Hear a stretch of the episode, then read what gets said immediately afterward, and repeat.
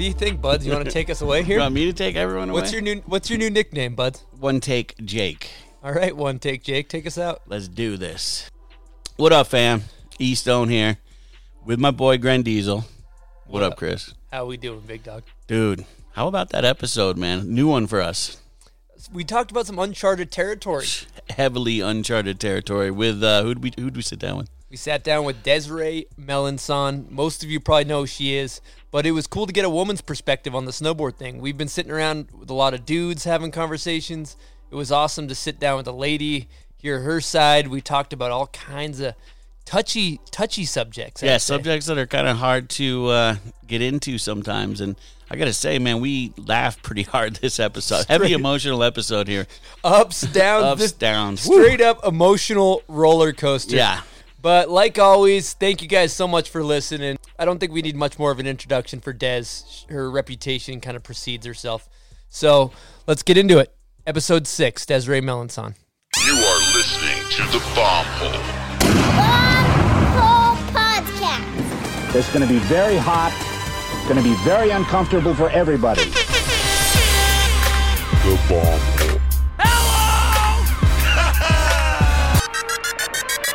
Hole. that bitch is crazy. Okay, here we go. Another bomb hole, another day. We got Bud Diesel, which is the duo of Stony Buds. How we doing? I'm doing pretty good today, man. The other half would be myself, Gren Diesel. Uh, and we have a very prolific.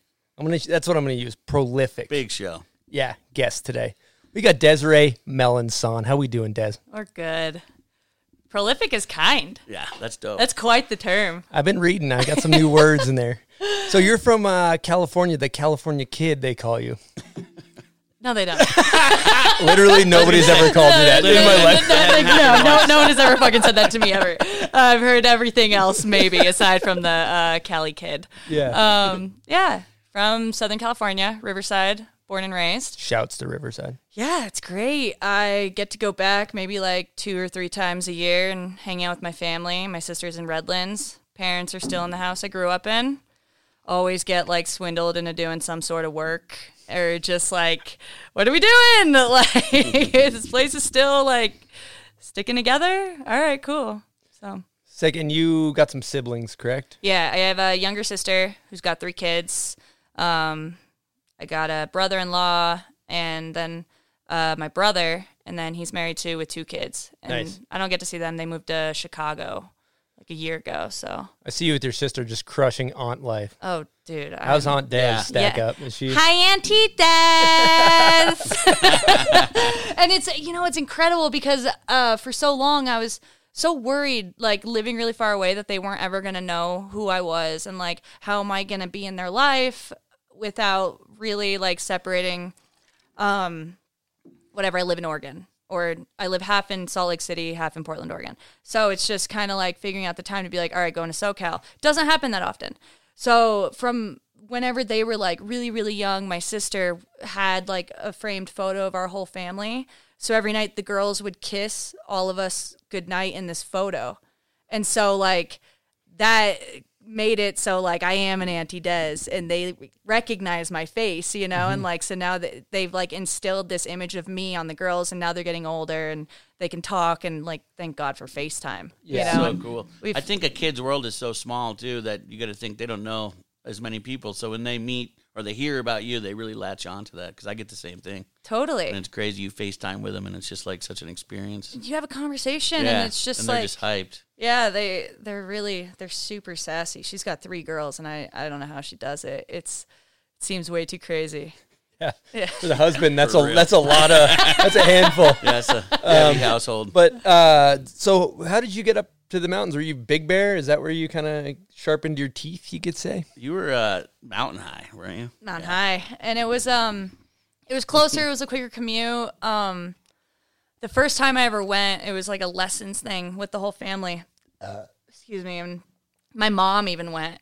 You know, and it was like Thanksgiving weekend or something, and we all took lessons and we got boards and uh I didn't know like my perspective of the world at that age was I was like, I'm from this city. I know there's some other cities. I know that there's like kids who live in Long Beach, and I know that there's a beach. But for the most part, it's like I'm at the house. I play basketball. I go to school.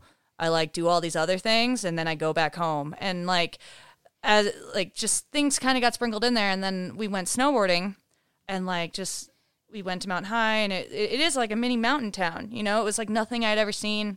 Super cool, and just like, you know, it, it's the, it's the fucking same shit. Life changed immediately. Just like, all right, I'm in. Like, This is my shit. yeah. Um, and, and I think it was just because like I had grown up so rooted in like team sports, but then I did other I did other crazy shit too, where like I did junior drag racing for a long time, and I did karate for a while. I was an inline speed skater. Me and my brother were on like the team, and you like touch each, you like push off each other's butts, and you just like race around the course. Like all I did all these weird things, just like looking like what do I like, what do I like, what do I like, and like until snowboarding, it was like, yeah, basketball, track, volleyball. But then snowboarding hit, and I was just like, I kind of wish you grew up and were a drag racer. To be Yeah, honest, drag racer. that would have been bad fucking ass. Like, oh, pull up to the track, race car. dude, me and my dad joke about it because we got like a Chevelle in the backyard, and he's like, should we put like a let's like let's turn it into like dragster, let's go, like let's just start racing again. I'm just like, it's too expensive. Yeah. Like you don't like you don't want to go to the track. Like Pretty cool. Yeah. What, what age were you when you when you started riding? What, do you- 15. fi- oh, you were late. late day one by- was 15. Nowadays, if you're not like sponsored by 15, you're like old news. Totally. It's, crazy. Different era, huh? Dude, I started at 15 and got hooked up at 16. oh, damn. I was getting free gear the first year just because they weren't used to seeing girls out there, and they're just like, "Oh, you do this a lot? Like, all right, here's a jacket, here's some pants, and like, fuck, I think the first like, I didn't even get like we bought a board, and then I got my brother's. The first board I ever own, owned was a 153 Ride Vista with a hot pink base. Second board was my brother's Rome Artifact twin tip jib board. So transi- transitioned really quickly from like a super stiff directional capped edges board to just straight up this like Rome Artifact. And I'm just like, what's a tail press? Like, That's where tail press God came out and started shining. it's how it's, it's how it started for sure. And then I think the third board after that was an academy. By that time, I was kind of like flirting with going to Bear a little bit and like seeing people. And like Mount High had these like really cool kind of like girl legends too, like Lori Courier. And uh, there's in this time there was a bunch of crews, so there was like the um, secret bench crew that like some kids from Pasadena started, and then there was uh, the Couch Boys crew, and then there was Lori and them had some crazy girl crew, but they would just like flash people, and that's how you had to get into the crew. Titties out. Titties out oh, while Oh, wow. someone hit the feature next to you. So you had to like flash someone while High, hitting just- a feature at Mountain High. And I I remember just being like, That crew's dope. no, dude, I wasn't down. I'm saying, This is not I'm saying that crew's dope. I mean, and they had huge tits too. They had huge tits, Really? and like yeah, That's and why like, they started the crew, huh? They were like, we gotta show these things off. Dude, and they're, they're Some used bombs. to yeah. This was also when like forum culture was a big thing, so I learned everything from online forums. Oh, yeah. Oh, where yeah. I in Mountain High had a forum and it would like the beef that was on there and just the shit and that's where you would find the photos of like the fucking like Yeah. tits with like That's backlit insane. yeah I've like never heard of this crew. That's funny stuff. it was just What about uh? How did Corey Kronk fit in? He's a he's a Mountain High a Mountain legend, High right? met him like d- I mean, I don't know him at all, but met him. He's sick. Yeah, so he's sick. sick.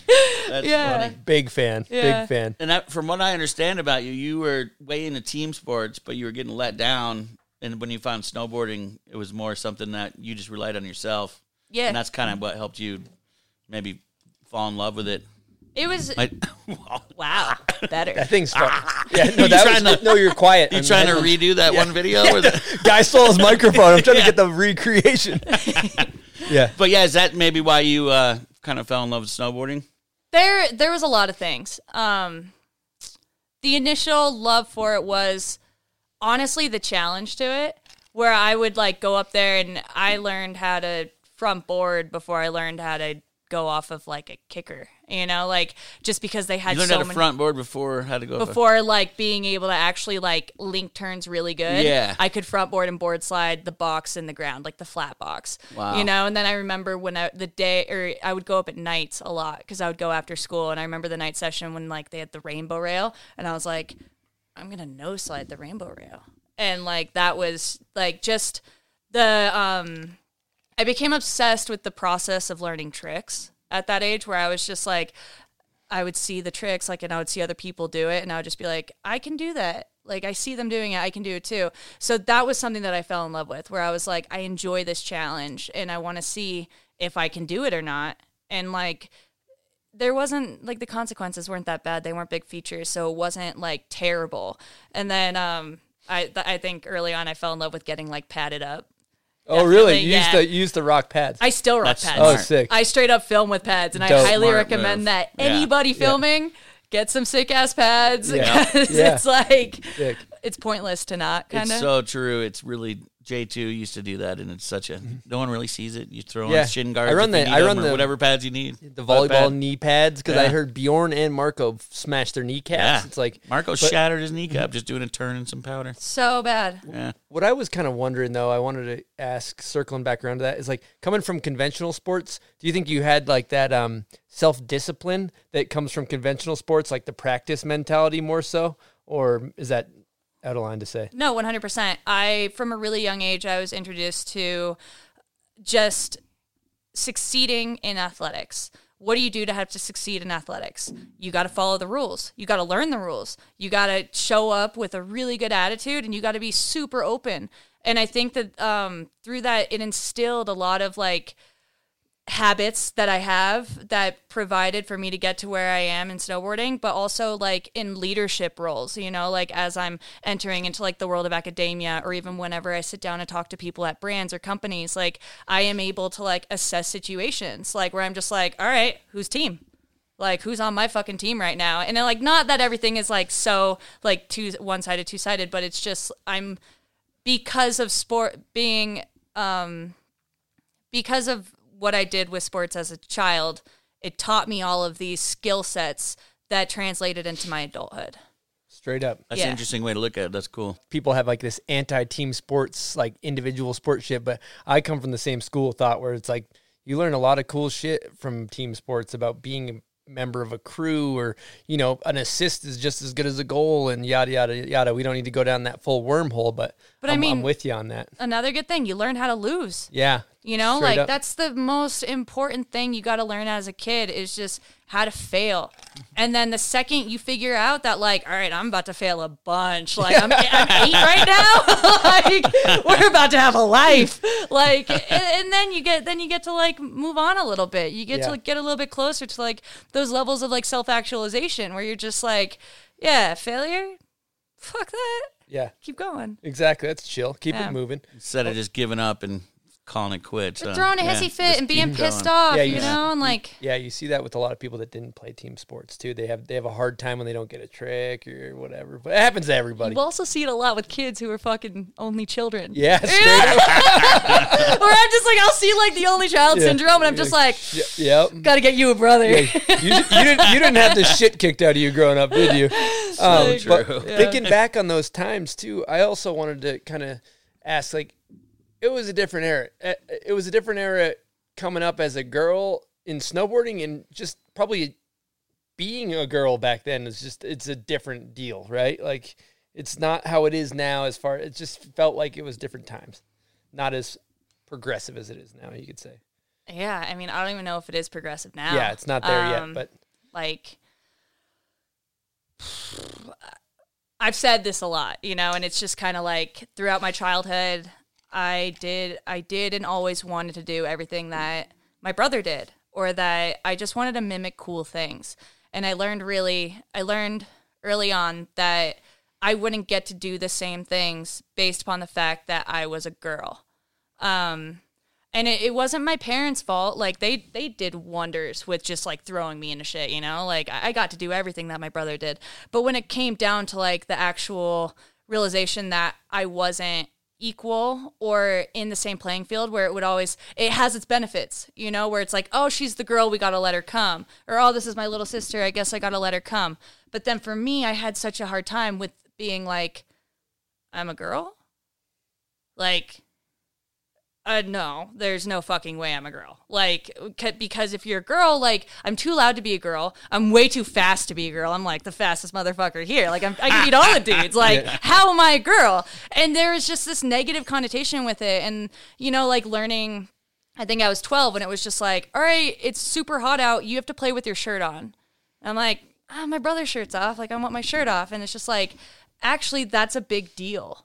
Like you can no longer just like play without your shirt on because there's predators around and you're gonna have boobs. I mean, they never really came in, but they, you know, they were like trying to prep me, like maybe you're gonna get some tits, so you got to wear the shirt. And um, it was just really hard because I like didn't want that, and I think about fuck if I was 19 right now, like for sure I would be joining up like this really cool new generation of kids who are just like, we're anti your labels.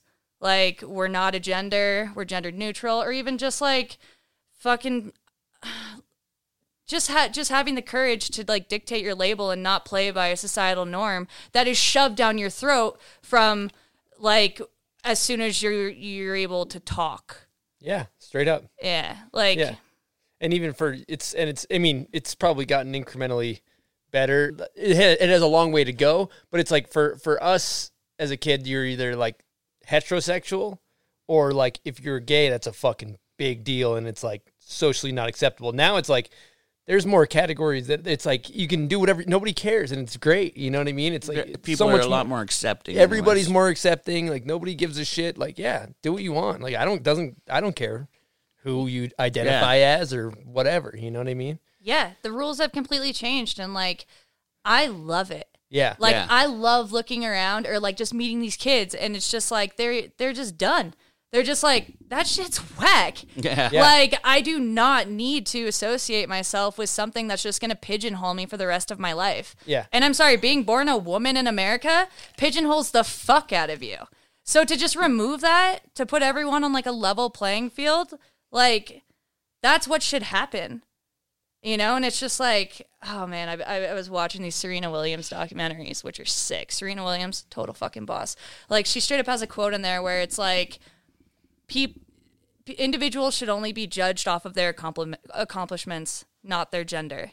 And this was in regard to someone asking her how's it feel to be the best female athlete in the world she's just like, you mean you mean the best athlete in the Yeah, world? 'Cause that bitch is the best athlete in the world. Nobody's done what she's done. what's the word for that merit um Meritocracy. meritocracy right I think I Uh, think so, but they it's a new word yeah, for me. yeah, yeah. I like Ju- that. Just someone, ju- yeah, by uh, th- their merits. your your merits are Oh, what you're based off Got of it. not your gender and we're just humans we're not fucking gen- who gives a shit right but Yeah. I, I like what what serena's saying and i think That's awesome. she used to date drake too i believe right Serena, I have no Oh, yeah. idea. actually I heard him rap about her a little bit so That's sick. i don't know somebody get fact check that in the comments let me know a fact Yeah, check. shouts to Serena Williams.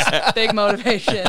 Um, but then, how does that carry into this? You know, snowboarding specifically is an interesting one to dive Man, into. Fuck it- it. So so let's so to get into the snowboarding shit, we got to backtrack a little bit. So we Do have it. to think about women in sports. Yeah, When did women get to get involved in sports? I'd imagine that it wasn't that long ago. Seeing as though women weren't able to vote that long ago, like I'd imagine the sports were probably not before that, right? It was it was after. So Okay. like that's what's crazy. So suffrage movement, 1920s, they kind of get the right to vote. Um, and then it wasn't until 1972 when Title IX came out, and that was like the official. No person will be discriminated against on the basis of sex. So like this basically made it, and, it, and it, it, it's publicly funded institutions. So we're talking universities, high schools, elementary schools. Like all of a sudden, like all these institutions have to provide equal opportunity. And there's like three ways that they like can implement it. They can do it by like doing the numbers, like oh, we got 50% girls, 50% boys. We got to offer 50% of sports. Or they do like a survey, and they're just like, all right, how many girls are interested in the sports? And like 30% respond interested in sports. So 30% of the budget's got to go to the girls. Like Oh, that's how they break that all down. yeah, and, and they have three different options basically that they can follow. And so like, all right, Title IX happens. So before that, it was girls girls don't play sports. We have to look at institutional sexism basically, where America is a patriarchal society. We keep women suppressed because before we were uh, men's property. You know, like that was in the Constitution before it got reformed. Like, it's straight up just like we are not our sole individual selves. We got to get married. That way, someone can own us and then we can get stuff. What is the typical, like, stereotype of a woman? You have to be soft, fragile, kind, and feminine. So, what are like some adjectives that describe sports? Tough, gritty. Yeah, total opposite of what you just described. Tom Brady. Exactly. Ah, Tom Brady. So for early America, a lot of men had a really hard time with, well, if you're a woman, how are you going to be an athlete? Like, yeah. it's a contradiction to your existence. You cannot be an athlete and be soft and feminine and kind and you know whatever. So be- before like Title IX and all the re- reformations, they actually created like their own sports. Like there was this unique form of basketball where they had six players and half of the team wasn't allowed to cross the half court line. And the second that they started sweating, they got subbed out Oh wow. because they weren't allowed to use their body. Yeah, they couldn't really You're sweat. not allowed to sweat. no, no sweating, and um, which no is crazy fucking 'cause I'm sweating. just- I stop sweating. yeah, I'm dripping sweat sitting here. You What's know, crazy like- on the world stage, I was reading that in like even as soon as 1900, they were in the Olympics, but there was only like 20 of them. And then even when we they're allowed to start voting here in around 1920, so then it started to pick up. But it's just crazy to me that I mean on the world stage, maybe they were better than the U.S. back then. I don't know, but it's just crazy to look at that. Because I don't know where I'm even trying to go with this, but I'm loving it. it's like the, No, no, the no. U.S. maybe was even holding it back more than other countries. Yeah, there's- yeah, is I guess what I'm getting at. Yeah. yeah, and it's just crazy to me that back then, in other countries, women were allowed to go in the Olympics, but in the states, they couldn't even vote or do anything. Yeah. it's Totally. just kind of madness. Yeah. And I just have to assume there must have been so many women just being like, "What the fuck." Straight up. well, I mean, it's I want to like, do something here. I can run. I can do this. I can do that. yeah, like even, even I mean, not even on the athletic realm. You think about what happened with like the feminine mystique, and you're Yeah. just like a bunch of housewives all figured out that they have like crazy depression because they invented the microwave and they don't got shit to do anymore. Yeah, that's So crazy. they all end up like they start talking to each other and they're just like, "Oh, you feel this way too? You feel this way too? Like, fuck, maybe we should like write a couple books. Oh, we're not allowed to write." You know, like you- That's just messed up. and you got to realize like there is an intense history of just suppression for women in America. So the fact that like 2020 is great, you know? Yeah. Is it perfect? No. Is it ever going to be perfect? Yeah. I, I honestly think that like by the time like hopefully just like all the boomers die and then like the millennials get in there and we just got we got to get rid of some of the shitty dudes who are really terrible. But for the most part, we're on a decent track, especially like I said with the youth, where they're just straight up like we're equal. Like we're gonna show you how much we believe that we're equal by getting rid of this label. You know, not not everyone has to do that. You know, like And there's even parents that from birth got rid of that label too. Totally. They don't refer to him or her. Exactly. Yeah. And then I, I mean some maybe some clarification for the viewers. Sex is the identity that you're born with. All right? Like if you're born with a penis, you're a guy. If you're born with a vagina, you're a girl. All right? Gender is straight up the societal norms that you are raised with based upon your society and your environment. So gender is subjective to your environment. Sex, you're born with whatever sex you have. Well, Interesting. I'm just gonna chime in on a little bit lighter note. Whatever sex you identify with, the male bathroom is a fucking war zone. Okay, a war zone, Like. I would, if I, I would actually maybe base your decision on not having like an airport one. It's like fucking eight rows of people having like diarrhea, and it's Oh just like God. loud and echo. Was it like that? Just out of curiosity, what is it like that in the And women's the bathroom? dudes, they No. fart like crazy. do they do the flush, the flush and hide it, or do they do uh. the flush? and- I, dude, yes. That's a pro tip. I never. No. No, we just There's let a that name thing, for that though. We let it whatever. bark. Courtesy We- flush. Oh yeah, flush. no, Oh we my let, we let that shit bark, Dude, dude. in the airport bathrooms Yeah. that are crowded, it is a war zone. It is- it's crazy. So I'm, I'm just saying, if you're thinking about, you know, what you want to identify with, I would just consider that. You know what I'm saying? Oh my god. but um, so uh, let's go back a little bit just so like we talked about like whatever how shitty it is to be born a woman in america Yeah. you didn't get to play sports you didn't get to do a lot of things And title you, 9 you comes felt out when you were. I mean, back to yourself. Like as you were young, you were feeling personally like affected by that. affected.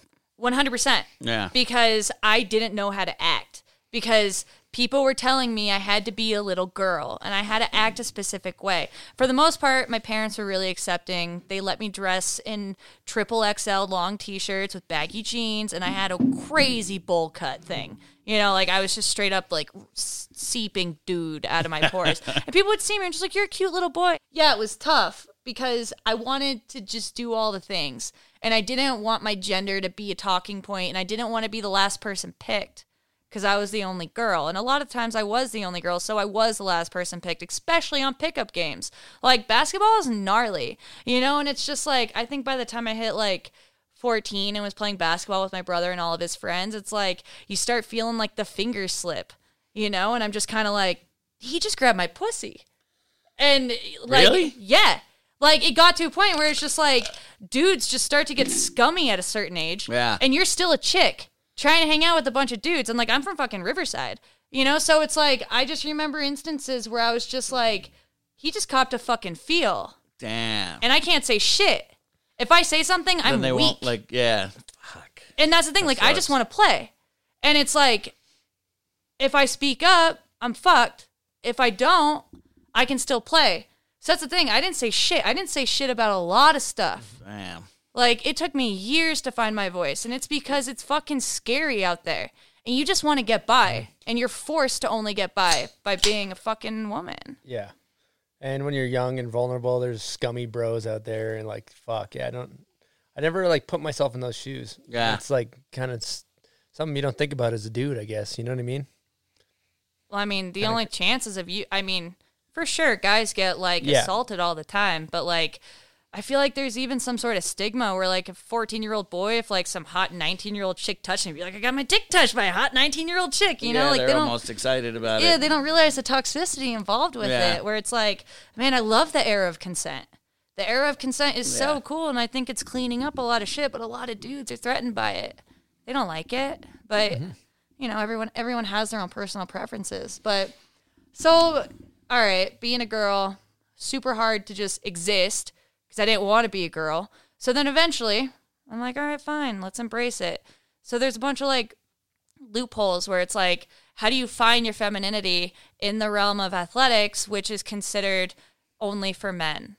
Um, and it's it create it's there. There's a there's something called uh the female athlete paradox. You know, where you're trying to learn how to be all these masculine traits that aren't even they're only masculine because our society our society dictated them to be. So you're just trying to learn all these like beneficial traits to being a powerful young individual, and at the same time you're like, all right, so I want to come off as um feminine still. So maybe I'll wear a little bit of pink, or maybe my outfit will have something else. My first snowboard, hot pink base. You know, everyone's gonna know I'm a girl. I got a hot pink base. Like I remember even just like the eras of me filming uh when I was younger, tight ass pants. Like and, and like that had something to do with like the hesh culture too. But like for sure I was like, this is sick. Like I look kind of feminine and like Holden at the time, you know, mm-hmm. just like was able to embrace this silhouette of something where I'm just like, fuck yeah, I'm feminine, but I'm doing this like badass thing. I'm snowboarding.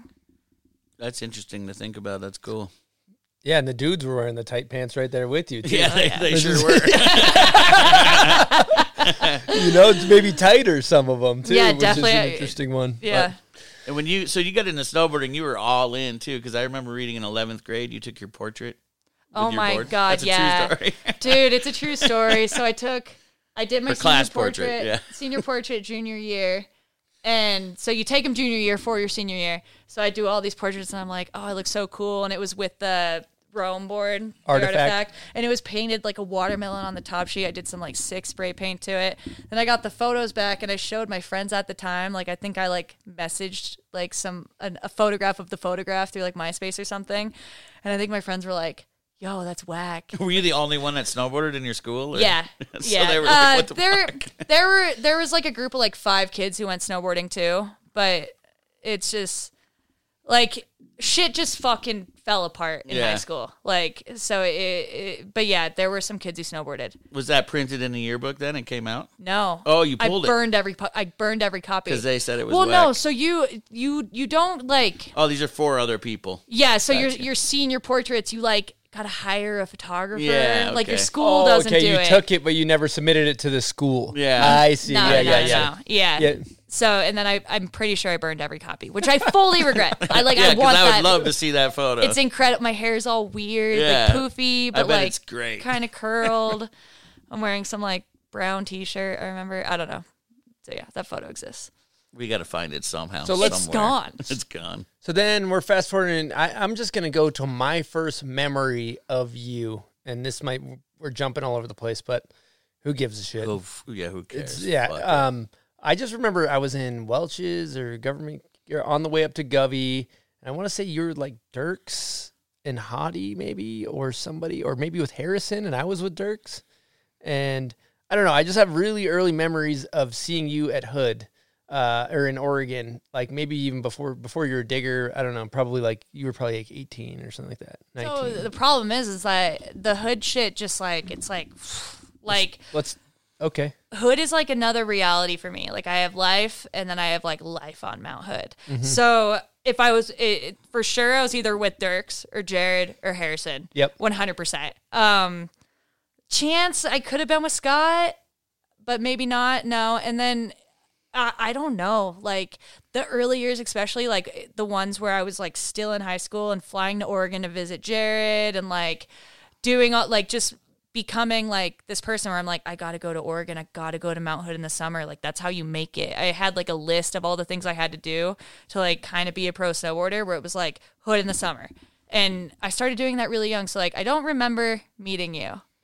I don't even I remember when we got close, but like I don't remember the initial like this is Chris. Very uneventful.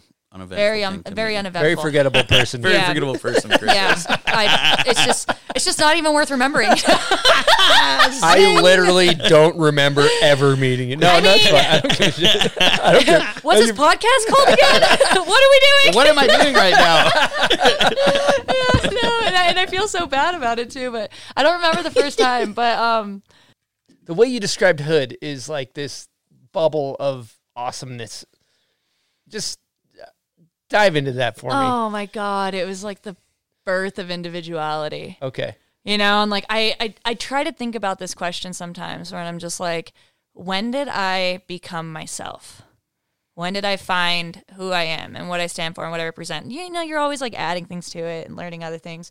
But for me, it was entering into this realm that was 100% my own, even though it was, you know, it, it, was- it was the first time going to camp. Summer camp changed my fucking life. Put it on an ad. Like, went to Windell's uh, the year after I went snowboarding for the first time and was just straight up like, I'm hooked. I'm going to the summer camp that's in Oregon, you know, and my family like I only know my immediate family. So the idea of someone leaving too, my mom's just like, You're gonna you're gonna go where? You're gonna get on a plane? You know, and like I remember when she she walked me through the through the security to sit at the gate with me when I was fifteen.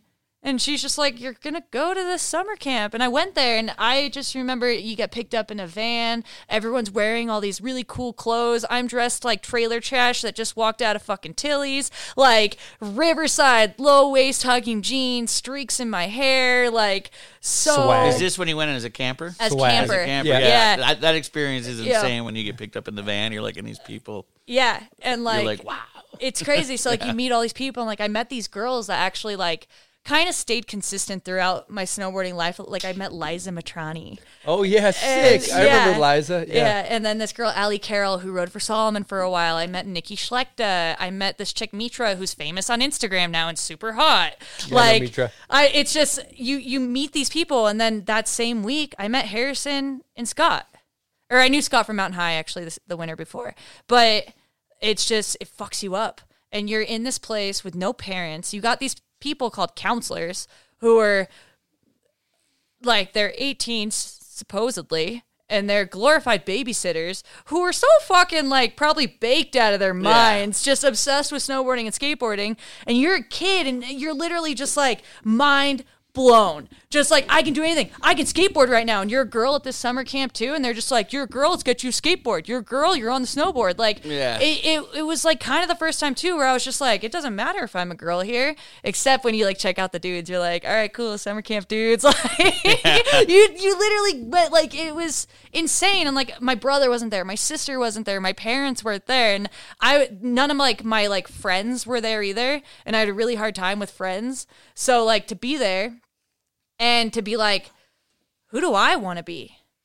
Like I, in a way, I felt like that on the bus where I'm just like, what is my identity that I'm going to introduce to all these kids because I want to fucking be best friends with all of them. Yeah. Because snowboarding is so sick, and it's like you know, like you you get a little bit less self conscious and you cool off eventually, and then you just go snowboarding. And then whoever you're hiking the box with is your new Yeah, they best become friend or bud. boyfriend. And that's the thing. I'm hi- I'm hiking an S box with Harrison Gordon. We're fucking dating a month later. Yeah. Shout, Yeah, but, shouts to Harry G. Yeah, big dog. but it's just it- it's so crazy how easy it is to just be like I love doing this activity and you're outside and you're hiking or sweating, you're learning something and it's such a shared experience and it's so easy to share this mutual emotion with someone else who's doing it. You know, and it's it's incredible. So I have this incredible like bonding experience at a summer camp and then I go home to Riverside.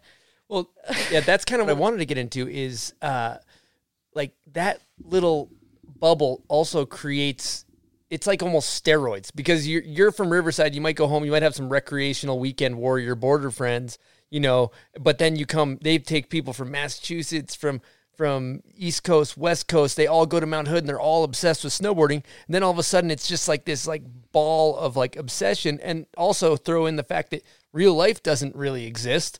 Bills, like life, you, your shit, you just go snowboarding. Life is so simple. And it's like, and that little combination of things is like magical, I think, for why Mount Hood's so sick. Totally, and like you're kind of touching point on like the after years of like being an like an employee up there. Yeah. where it like that is that was like, yeah, all right. So you're a camper, and then you go home, and you're just like, all right, now I know where I need to be every summer. Yeah. So I think I logged 14 summers in a row, Holy shit. Damn. at, at least showing up.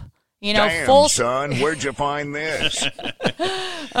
full full summers like more what I would like classify as more than two months. I think I got eleven. Um, and so it's like I just knew that like all right, that's what I'm doing every year, no matter what. So then going through the jobs, and and for me, it really kicked in when I got hired at High Cascade as a digger, and that's when it's just like.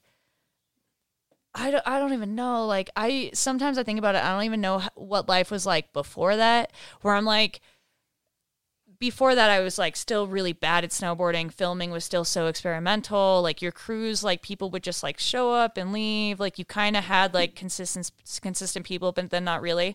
And then you get to camp, and man, like my like once again mind blown because all of a sudden like I have best friends who are obsessed with trying to figure out how to do this in the more creative way too where like we're obsessed with filming video parts and we're obsessed with learning the new tricks once again. And then also just having a good time.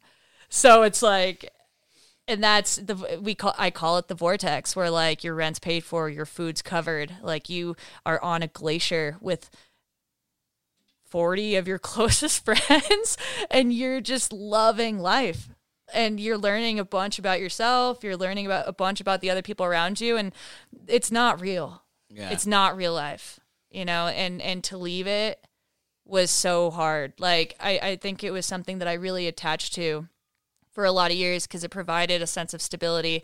It provided a place for me to progress at snowboarding a place to feel safe you know rent free didn't have to have a real job. You made a little bit of money doing it. And then just I don't like. I remember when kids would be like, ah, "I'm not going this summer. Like, I'm over it. It's whack." Like a lot, a lot of my fr- other friends too. Like, they phased out of it. They got burnt out. And every year, I was just like, "Summer's my favorite time to snowboard. Mm-hmm. Like, it's my fa- It still is my favorite time to snowboard. Fucking love the Mount Hood Glacier. There's nothing like it."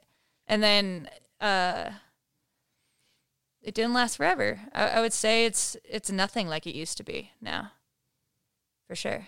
Yeah, that that uh, did we dig together? We did. I think. We did, Yeah, one year. sure. One year, yeah. Yeah. That um, that bond is insane. The forty people, all or whatever the how I don't know how many diggers there are, but just every day doing manual labor, Groundhog's Day, working hard, making shitty money, but like there is a bond there that is like rock solid. That's pretty special too. Totally. And even the skill set that I learned from digging, you know, showing up there, I I had to beg for this job. Uh the for some reason High Cascade was not down to hire me. And I had to I had to, I like kind of was just like I would send I knew Corey was the head digger.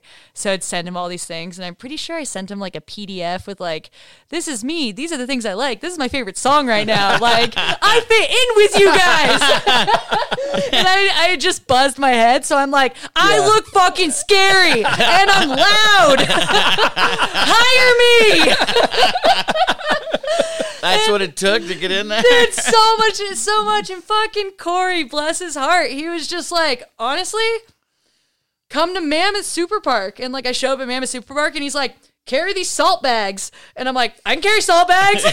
you know, carry these salt bags. And a week later, he's like, yeah, like you can have the job. You're and I- down. yeah, I'm like crying tears of joy when he calls me too, where I'm like, this is my fucking chance. Like, because everyone knew it back then too. If you got a job at High Cascade, you could be pro Yeah, straight up. straight up. If you got in at high cascade you could be pro. Mm-hmm. So it's like i was just like i will die. Like and like i had already done like the windell shit. I, I got banned from windell's for like a year. Like it was they had this like stigma where it was like windell's was like sketchy like skiers all this Yeah. shit. And then high cascade was like Scott Stevens, like Resident Strout, like Chris Grenier. uh, We, we were elitist though. You definitely were like fucking high cascades better, bro. Always when you were a kid, Yeah, for sure yeah. back then. uh, well, I mean, yeah, I was never a High Cascade camper. Yeah. Windell's camper. Yeah, I was a Windell's camper back in the way back in the day. Yo, you, You were a camper? I No. went to camp. dude. How old are you?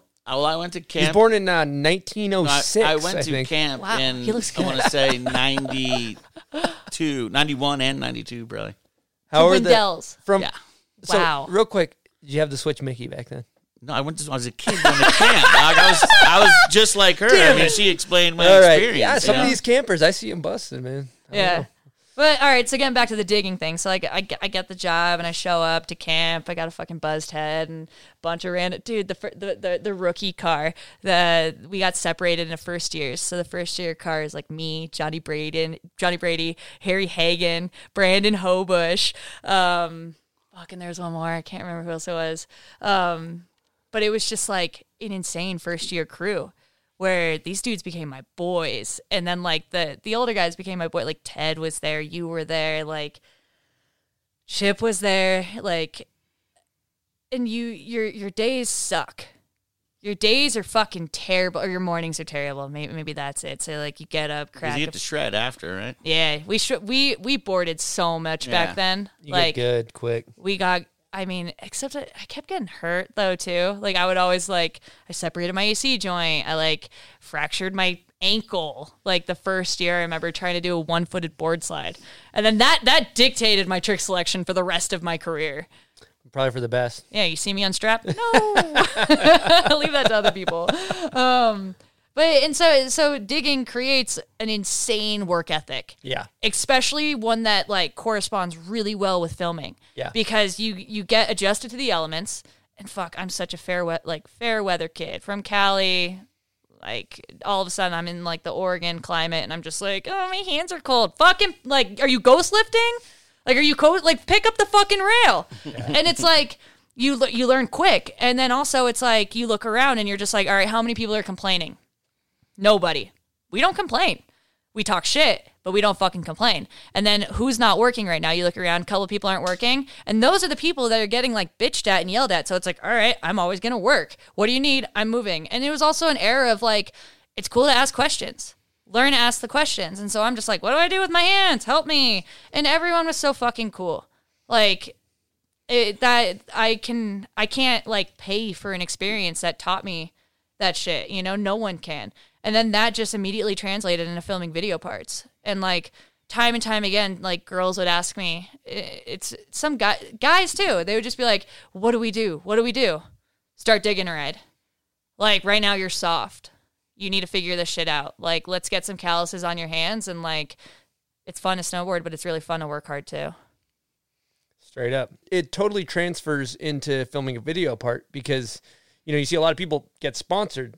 They get really good at riding park. And then they're sa- okay, it's time for me to film a video part. I got to build a backcountry jump. I got to build a six foot tall cheese wedge out of nothing, out of the snow here. And so, like, if you're a digger, fuck, that thing goes up quick. Yeah. But if you never wielded a shovel in your life and you never had a job in your life because you got sponsored when you're 13, like half these fucking people who are out there with, then you're going to have a hard time and you're going to learn quick. Yeah. Huh, Buds?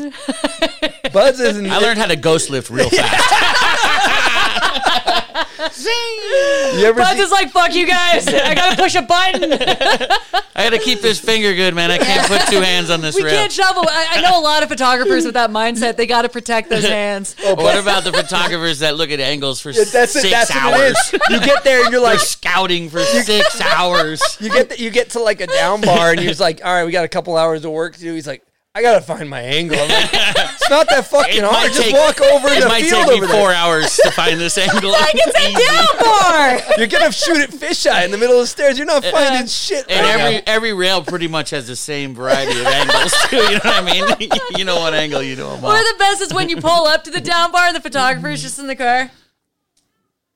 I'm good. You're like, fuck. I remember talking to Andy Wright. I was like, I was back in the day. I was like, Andy, um, why aren't you shooting with Breezy right now? He goes, can't eat steak every night for dinner. That's a true story. Oh, shouts to Andy Wright though. Shouts to so Andy. Sick. All right, well, let's keep it moving. So then, then you got into you started filming for Think Thank right after digging, right? Yep. Uh, so digging provided um, kind of the acceptance into Think Thank, and it, it was I got it. I think it was after my second year digging that I got in because I was still doing a little bit of Peep Show. Peep Show, all women's film, started by June Bongjan and Este. Um, really fun, whatever. yeah. But I remember after digging, mo- I was living in Bend at the time.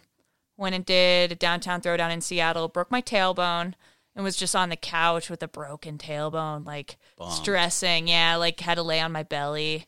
And it was Damn. just yeah, I, t- I took a dick right up my ass, just A donkey dick. donkey dick. Really? Okay, yeah, you're gonna want to clarify that. I mean, you might even want to clarify the donkey dick part of it too. I mean, the whole the whole thing. We right? gotta just spell this out for There's a lot of laymen here. I took a dick right up my ass and uh, my Yeah. tailbone broke. wow. But then okay. you're like, yeah, donkey dick. You know how many people don't know what that is? Yeah, what's better, a dick or a donkey dick? I mean, we might actually just want to explain what's going on here. you want to explain to the listeners what a donkey dick is, All so they know. All right, so uh, you got a down rail, and then you have uh, a flat. You know, so so it's not a kink rail. It's not a down flat down. It's just a down with a flat, but the flat's usually like pretty short, so we call it just like a little dick, a little donkey dick. So I went front lip, slipped out on my heels halfway down, but had some momentum and just cleared the rail with my. This is me, and then this is the dick, and just tail, and Damn, it's just like. that must have sucked. And there's a there's a bar right next to the fucking rail jam, so I just like waddle into the bar and I see I saw I think it was Carson Schubert was there maybe, and I see Carson Schubert. I was like, I just broke my tailbone. He's like, You're biking in? And I'm just like, Hey, Yes, please. someone drive me home. And then uh, yeah, I got I, I drove back to Bend and then went to the hospital the next day. Jesus But so- Christ. that was great, actually. So I'm on, I'm on the couch, stressed out, really sad. Uh, I had just gotten closer with um, Lucy at camp, and he was the filmer for Think Thank at the time. And Ted, Ted and I got real close. Uh, just these people snowboarded with them so much, and they all made me such a stronger rider. And they they had kind of joked about it, where they're just like, "Oh, you could." You could film with us, like you could film with Think Thank, and like Jess had had a ton of success with Think Thank, you know, like opening part in left was it left brain or was it right brain? Can't remember. One of the brains. So so like, and I was always such like a fan of Jess, and Jess Kimura. Yep, Jess Kimura. And then I just wrote, I texted Lucy and I was just like, yo, do you think I could get in Think Thank? And he's like, yeah, you got to ask Burtner. So I had like composed this, or no, I, I Facebook messaged Burtner. And it was just like so unprofessional, but just kind of like, hey man, like I really want to film with you guys. And he was just down. Like emailed me back like a day later, I think. I didn't even have to sweat it. And he was just like, yeah, like we're fucking down. And then I didn't hear from anyone for a while. And I remember being like, I think I can get sponsors, but maybe not. Who knows? And then I got a call uh, two days before my birthday in December from Lucy. And Lucy was just like, You want to go on this trip? Like, you're in. And that was like kind of when I knew, like, oh, fuck, like I'm film- filming with Think Thank. Like, Yeah. this is sick. So, That was a sick uh, part. Did you? Was that the year you got women's video part yep. and rider? Nope. Just video. Okay, that was the video part year. Yep. Okay, sick. Yeah. Yeah, that part was awesome. And this was your Thanks. first time before it was only women crews? Before the, no, No. No, it was. I mean, man, the beginning of it, like I was never with girls. I was with Oh, really? Harrison Yeah, and like just how you- Max yeah, true, and huh? like Yep. Mammoth Kids. Hung with your friends and Yep. Okay, that makes from a, sense. from a woman's perspective, what's the difference between filming with in a woman's crew and filming in a man's crew from your perspective? Honestly, the hormones, Yeah, straight up, straight up. like, and Okay. I, I've had a, I have varying opinions about this because I like to, I firmly believe that every individual is different. yeah, And regardless of if you're male or female, filming with people is an experience. Yeah. So straight up, all girls crew for sure. There's more hormones, you know, and like you hear the horror stories, you fucking look around, like we we all have like our past instances and stuff. But like as far as it goes, like right now, if I'm like filming, I don't give a fuck if you're a dude or a girl, and Yeah. like if you're like you know, and one of my favorite things actually is to see people like film their first years, you know, and like be around for that. Where I'm just like, kind of like, you need this, you need this, like, let's go, you're Yeah. fine, like, and like, I, the girls adapt in such an incredible way. Mm-hmm. It's different than the guys, and you, it takes a little bit longer, and you need a little bit. I do think that women need more resources to actually be successful in filming. And if that's a, s- I, I think that if that's a sacrifice that has to get made for a couple of years, like fuck it, let's Yeah. give the ladies some fucking resources so they get some sick ass clips. yeah. Yeah. What kind of resources are we talking? I'm straight up talking. What is it? Ch- cheddar biscuits. Cheddar Oh, biscuits. cheddar biscuits. Oh, I, I, yeah, she, I'm referring to what you would refer to as cheddar biscuits. Wow. Yeah, like like the, Shout. I got him. That was amazing. Son, where'd you find this? Nice work, Des. Oh, that was You like got you got cheddar biscuits with his own. I, I kind of queued it up, but I didn't know she was talking about like help, like physical help. That's what I was yours- actually. I was thinking more like you need more help at like at a spot or Yeah. something. But I like the cheddar You're biscuits. taking is just better straight answer. resources, But I do more think- ability to get out there, and But all of it. Yeah. And that's Yeah. the thing. Like money doesn't just show up. You either you got to find the loopholes for the money. But totally the resources of people helping. Yeah. Having someone show you the ropes. Yep. Having a crew. Yeah. Like so instrumental Yeah. To success while Yeah. filming.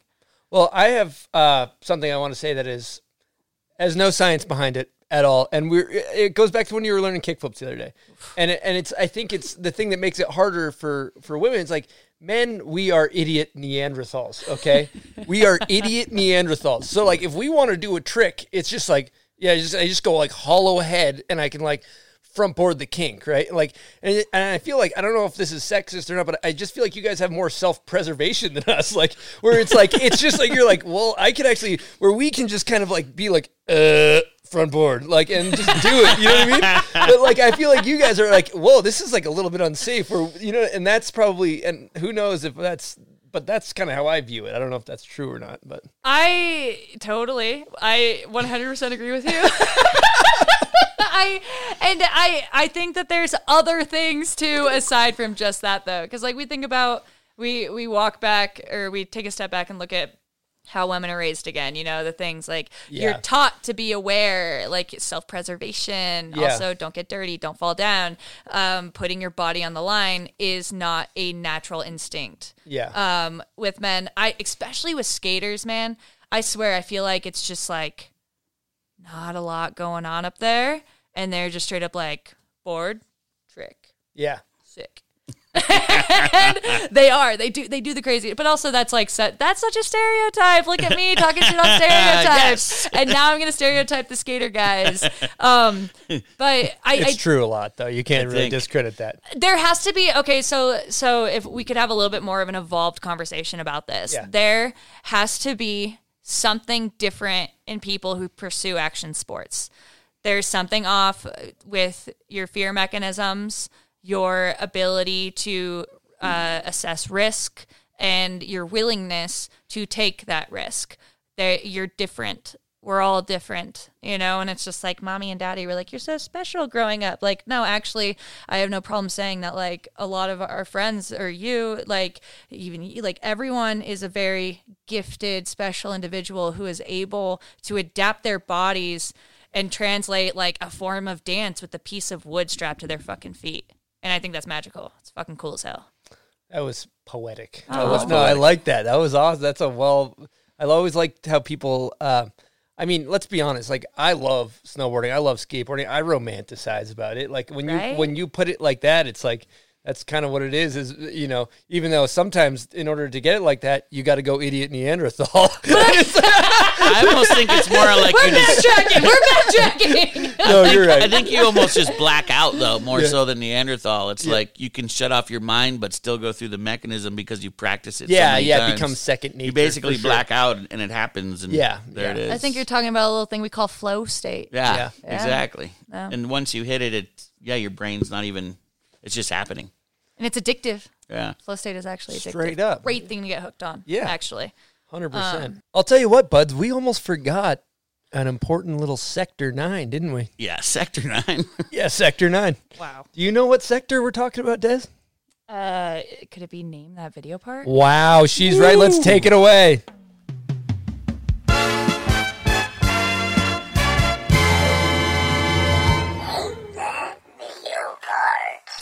Okay, we're doing it. Uh, first of all, I want to give a shout out to last week's answer. If you didn't know, it was Aaron Bittner, "Moment of Truth." First part, one of my favorites. that was a good one. Uh, and I announced the winner. I forget your name on Instagram, but you got a prize pack coming your way.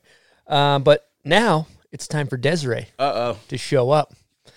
How are you feeling, Des? Pretty bad. Honestly. like Do you watch all the movies though? you sta- are you one of the, those people, or do you not? it depends on the video. I watch so we'll everything. see. I, you want to do a side bet? I bet. I bet she's gonna. I bet she's gonna get it. You, wanna know, bet against I don't me? know what it is yet. I so bet I'm that's- not gonna get it. So You can't bet against yourself because you can throw that bet. No. I can. Fuck. You want to bet me? No. No. Okay. All right. Here you we know, go. You know what you're doing. you ready? Yep.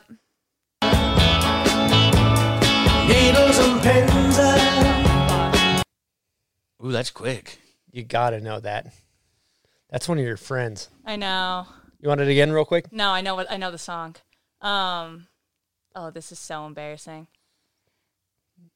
I don't got it. Uh, let's say when we were talking about the early days of Mount Hood, his name might be in that hat. Derek's? Yes. What video? These days, These days. Fuck, I'm such a dick. Justin Meyer. Well, I'll tell you what. Uh, your prize was But I mean, I don't know what day of the week it is. exactly, but uh exactly. I don't either. fuck. Sick. Well, the prize we're gonna give you for not guessing it is that bomb hole mug, as seen on video. Perfect, thank you. Um, and then you. this one is for the viewers. Comment on the post related to Desiree's podcast. Coming at you. Focus up.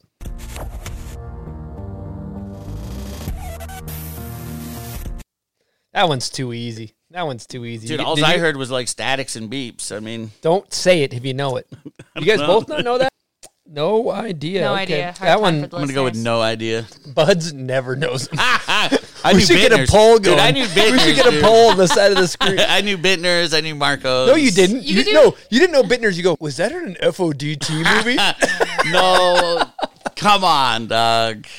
All right, let's keep it moving, Des. What? Hey, Des, what do you want to talk about? Let's just. do I wanna I've never about? really done. It. Just put the ball in her That's court. Hello. Are you still in the garage? Yeah, we're recording right now live. You're now on the show, I guess. Hi Pat. Do you have a question You for leave it? us? You gotta give have us a question. for us. You hung up. Oh, you have a question for the bomb hole and Desiree. No, well, yeah, I do have a question for the bomb hole. Stone, where are your photos? Damn it! it! is going to get any coverage unless you stop just sitting around shooting the shit all day. Whoops, my bad, dude. It's been pretty fun shooting the shit though. No, they're coming, dude. They're coming. All right, perfect. I'll let you get back to it. Give me a call. All right, peace. That was voice of Snowboarder Mag, Pat Bridges. Pat Calling the me out. Pat the Brown Eye Bridges calling out Eastone for not submitting his winter photos. It's a pretty small stack. I got, I'm not gonna lie. I think I might have a bigger stack than you this year. Probably.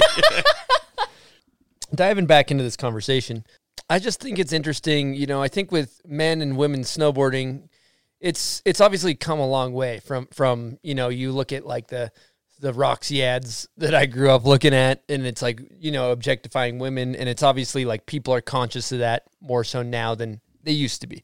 Um, there's a lot of things we could talk about within that, but what I was going to talk about is within the snowboard community. You know, it tends there tends to be groups of guys like our friends. We're sitting around a campfire per se, talking about our perspective. We're validating our opinions about what we think, and we're not often challenged by the other side.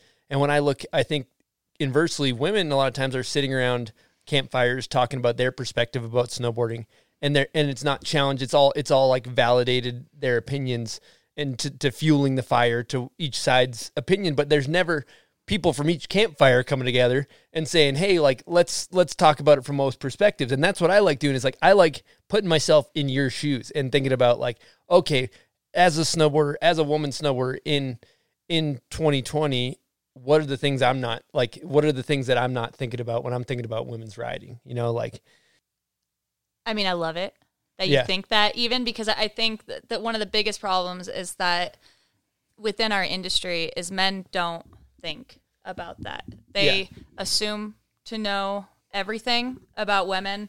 They assume to know everything about the industry, and they also assume to know everything about the individuals involved. The problem is, is like guys kind of have always banded together and they have their opinions, you know, and we're just existing in this world that was already created. Um, so we can talk about outdated marketing. You know, like if you're straight up a dude asking, like in 2020, what can I do to make women's existence more comfortable? Like straight up, we need to step away from over sexualization. We need to put more power in the voice of women and the actions of women. And then also, women just have to be integrated across the board. So it's like you, and and so the, the this is the shit that's interesting with snowboarding is. All right, all right. Yeah. So, so we're gonna backtrack a little bit. Why is shit the way that it is? Um, why is our industry overrun with mediocre snowboarders um, who capitalize on an action sport but actually don't do it well? Every other action sport has a fucking barrier for entry. All right. So if you want to be a pro skateboarder, you have to be able to ollie. If you want to be a pro surfer, you have to be able to catch a wave. You know, you can scroll through Instagram and you can see there's like 70 professional snowboarders who are women on Instagram. And I'm just like, who the fuck are you? but they're just calling themselves professional. snowboarders, self-proclaimed. right? Yeah, and, self-proclaimed. and everyone has everyone Yeah. has that right. You know, but from someone who's like sacrificed like 17 years of Yeah. their life to being in the industry, I look at these names and I'm like, where what video part did you film? Mm, yeah. What did you have to do to go pro? What is pro to you? You know, and that's that's the fun that becomes the fun conversation where there is no barrier for entry with snowboarding. You get to wear the clothes, you show up at the place that has snow, you stand with the gear, you strap in, you get a photo stand in there, and it's just oh man, our society is obsessed with the sexualization of women and I'm not going to lie, women are hot. It's so sick to see like beautiful women, especially whenever they do cool things. But then there's like the facade of Instagram where they've monetized and like are projecting this lifestyle. And I'm straight up like when I see my peers who are pro snowboarders and they get, and that's the thing too, like Instagram, I got like 12,000 followers. These chicks got like 70K followers and they're professional snowboarders. And I'm just like, oh, you're hot. and that breaks my heart because I'm just like, the, the, the thing should be about the things. You know, snowboarding should be about the snowboarding. And Do you all- work super hard to like plug your gram and do it twenty four seven and fuck get your numbers no, up? not down. Yeah, it's be interesting to see where your numbers would go if you did though. I tried and my numbers didn't go anywhere. They didn't. No, and then I I just have this theory that because I do not post enough photos of my body or my face in an acceptable manner, Mm-hmm. people just aren't really that down, which I don't mind. Like I do my things and if people enjoy it, sick. If they don't like it, that's fine. Yeah. Like I kind of I've done a lot of self work to get away from the infatuation with trying to grow my social following because I do think also the industry is separated a little bit from it as well, Yeah. where it isn't as 100%. important as it was No. like two years ago. And they're kind of just like, all right, yeah, you're still doing things to ingrain yourself in the culture. We back that. And I also think because of the women's movement, they don't really have a choice you know and I I think that right now we do live in a time where if you're a brand and you're not sponsoring a female that's a bad look Yeah, that's a bad. Look. Yeah, it's a bad look and you, you can be ostracized for it you can you know people super bad look. super bad look and then we have the realm of like the token girls you Mm-hmm. know and like Yeah, sad to say i'm a fucking token girl that's not a good look you know that's the one major thing when I when I take myself and I put myself in a woman's shoes nowadays. You look at the slots on the teams. There's just there's simply not very many slots. Like there's not. If you look at, I don't know what the, I'm just saying off the top of my head with no research, like maybe eight to one or something like that. You know, eight Or men for one girl Yeah, like on a pro team, or Yeah. maybe even some zero, or some some are less skewed. Like I think Vans has a pretty well. It, that one's a little more balanced. very some ways. diverse. GNU GNU always had a really diverse yep, team, but uh, Lib didn't really have any women. But I think they just started sponsoring a couple girls. Burton always had really equal representation. Yep. Yeah, Burton Um, does a good job. I'm gonna it. I'm gonna challenge you on a question about the influencer chick though. But do you see it as a benefit the fact that there's an influencer chick with however many followers, big following? They're potentially they're potentially bringing a lot more women, introducing them into snowboarding on a broader scale. Not maybe they're not accepted for the accolades on the core, they're not as respected, but you could say that they're doing a part to to like bring more women into snowboarding, and for that little part of it, I think is kind of dope. I think that's cool too. But I think that's just a. I would love to see the numbers Yeah, because if they're doing that, that's fucking awesome. And Yeah. I hope that is what's happening. I hope that they're reaching this really wide audience where little girls are inspired because that's really cool. But I think there's a lot of toxicity involved with the influence influencer culture. Yeah. Where like for me, I look at a lot of influencers right now and it's just all about the bod and Yeah. it's all about the face and it's all about um sexualization. And by all means, like if you are an individual who has figured out how to fucking live your life through monetizing your body on the internet, Yeah. fuck yeah. Like that is straight up just like the power of choice. That is feminism at its roots. The Yep. right to choose what you do. Yep. My problem is whenever the brands come into play. Yep. Where the brands are selling women's bodies.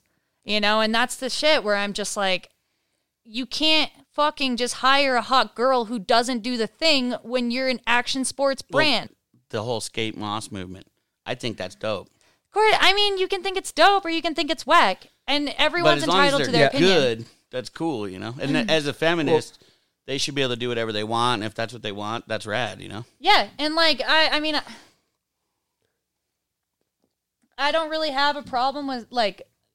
Obviously, I can't have a problem with anybody. Like I'm living my own life. I have these opinions To just their own. based off of Yeah. viewership, like viewing it, like looking at things. I would way rather see some sick ass fucking skate girl. I don't care how hot she is. Yeah. Like someone who's like filming. Yeah. And I'm like, yo, you deserve like the 130k followers because what you're doing is fucking sick. You're like ripping. Yeah. But I think that once the body comes into play, it just offers this like perk, you know, mm-hmm. for other view for men. Yeah. to Yeah. goggle at or women to goggle Like at both too. women, but then You know? yeah, it's an interesting one. I just had, well, we had a pretty we had a pretty funny conversation about like you were talking about how your favorite author has like two thousand followers Yeah. on Instagram, Yeah. and there's the chick whose butt cheeks are out has like three million, right? And, and I was like, "Do you want me to explain that to you?"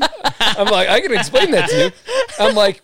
we're men. Okay, we can. Where if we're going through Instagram and you see an author with like a very long, well thought out paragraph and like a picture of a fucking tree, that's great. Then right below it, you see butt cheeks. We're just like. Like back to the idiot Neanderthal, just like boom, boom, double tap, keep it moving. I'm just saying, like, and I'm not saying that's right or wrong, but like psychologically, that's probably what's going on in a guy's totally, head. Totally, totally. And then and then so that's just that's this like there's just this toxicity involved Yeah. with women Yeah. in any industry. Yeah, You know, like whether you're a writer, an author, a musician, a snowboarder, a skateboarder, Mm-hmm. um, across the board, sex sells. Like, and I swear to God, like maybe when did they figure it out in the 1950s? yeah. When they switched it to marketing, yeah, Yeah. Big advertising firms Yeah. just figured it out somewhere. and they were just straight up like, all right, chicks sell shit way better than dudes. On top of it, half naked chicks sell Really shit sell way better than Yeah. dudes. And it's just, Well, and like phallus stuff, putting that kind of in the in the mix, advertising and well, one the prime example of that. I'm sorry to interrupt, but if you for me that really hits home, you take Tom Brady. He's statistically the greatest quarterback of all time. Okay, he is. I'm sad to see him leave the Patriots. Right? You'd think this guy, hundred thousand people show up to a stadium to watch him play football. He double that and quadru however many millions tune in on TV same day. Right? That's that's a pretty influential person, the quarterback. You take his wife Gisele, okay, supermodel for Victoria's Secret. She makes a shitload more money than him. So that to me puts in perspective the power of like a hot, you know what I mean? Like that's the way you're like, okay, that hot girl marketing clearly works. Like and I'm like, we like we have all these like terrible victimization things where it's just like life as a woman, like woo me, it's so hard. I'm sorry, no life is easier than that of the hot girl.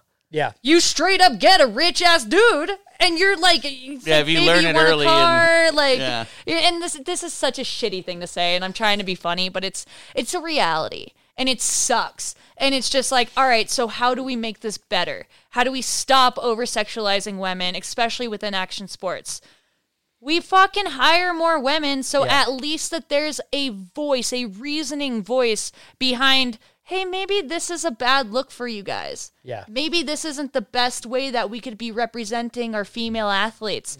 Or better yet ask them how they want to be represented. Like if honestly i am extremely fortunate where i ride for the brands that are just like what do you want? You want an action photo? You want a lifestyle ad?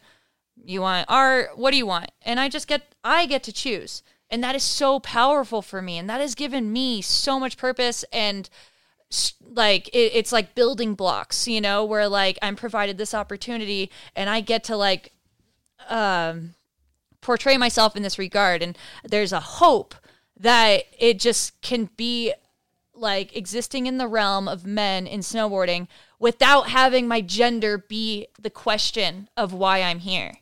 You know, and like I have no problem saying it. I would not be here if I wasn't a chick.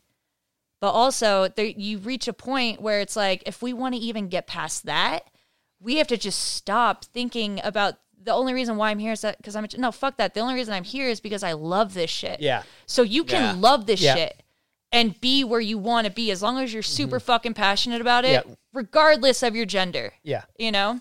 yeah, it's the passion that brings you along where you've gotten. Yeah. And so it's like, how do we make this shit better? We get more women in house. We quit over sexualizing everything. We straight up come up with better ways to represent women. We let women have their own voices and tell the stories that they want to tell rather than men showing up and being like, I know your story, we're going to portray it this way.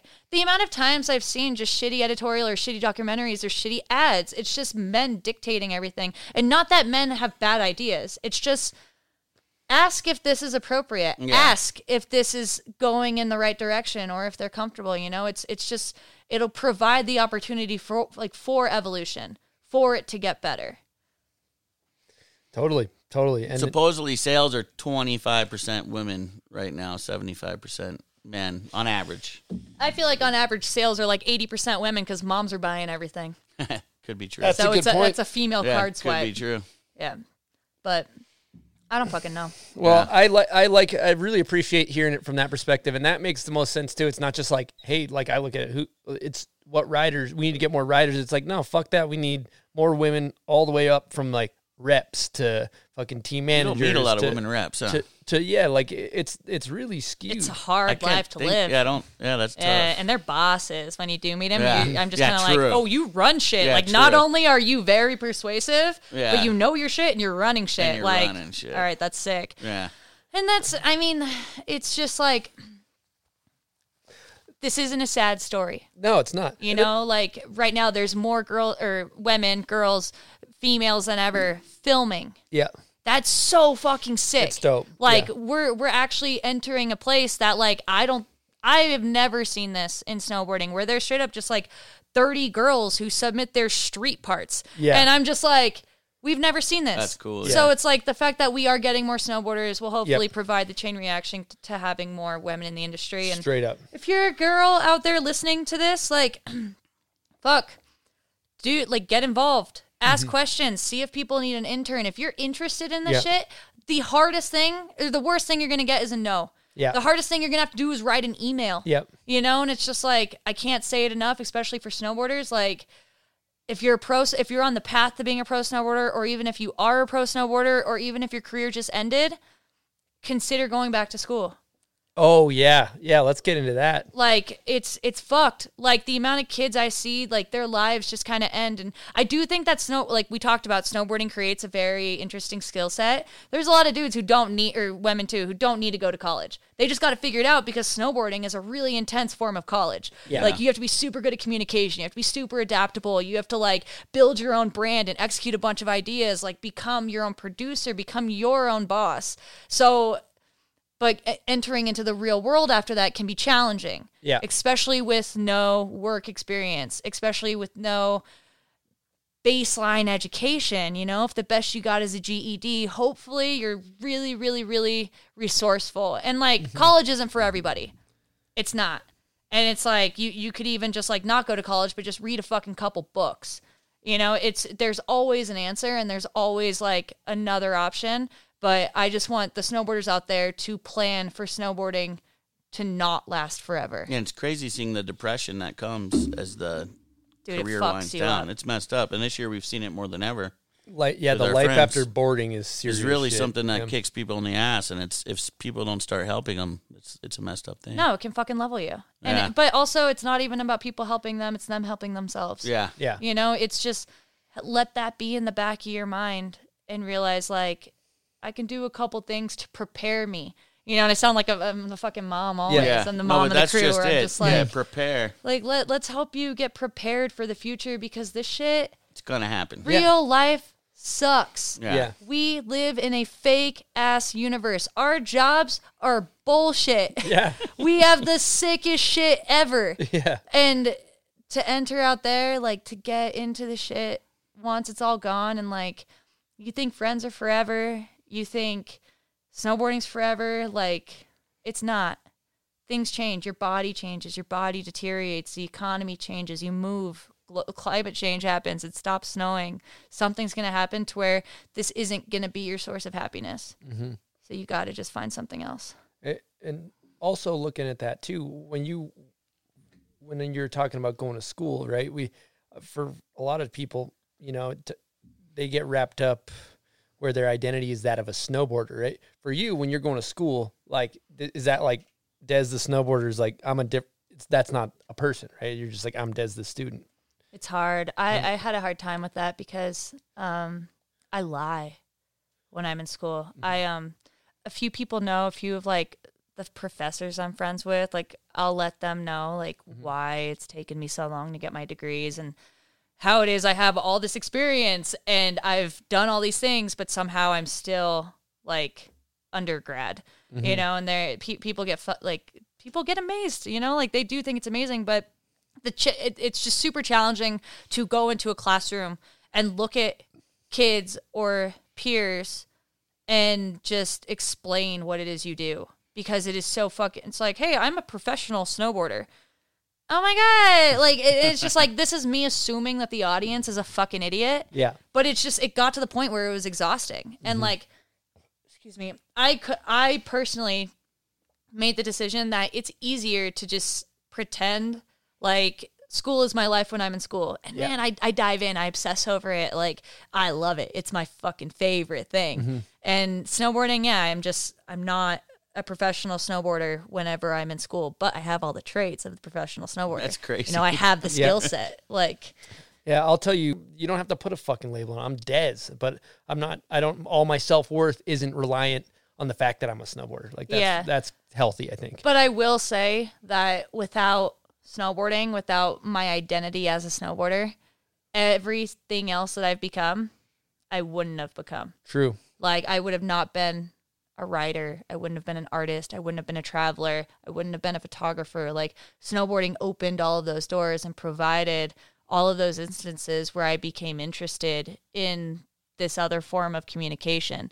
So if I wouldn't have found snowboarding in the level that I did, uh, who knows what I would have been. Yeah, I, uh, and then when I look at the why, not to put words in your mouth, but it seems like you know you get a knee injury, you got a lot of time to kill, you oh, learn yeah. how to draw, oh, right? Oh yeah, like yeah.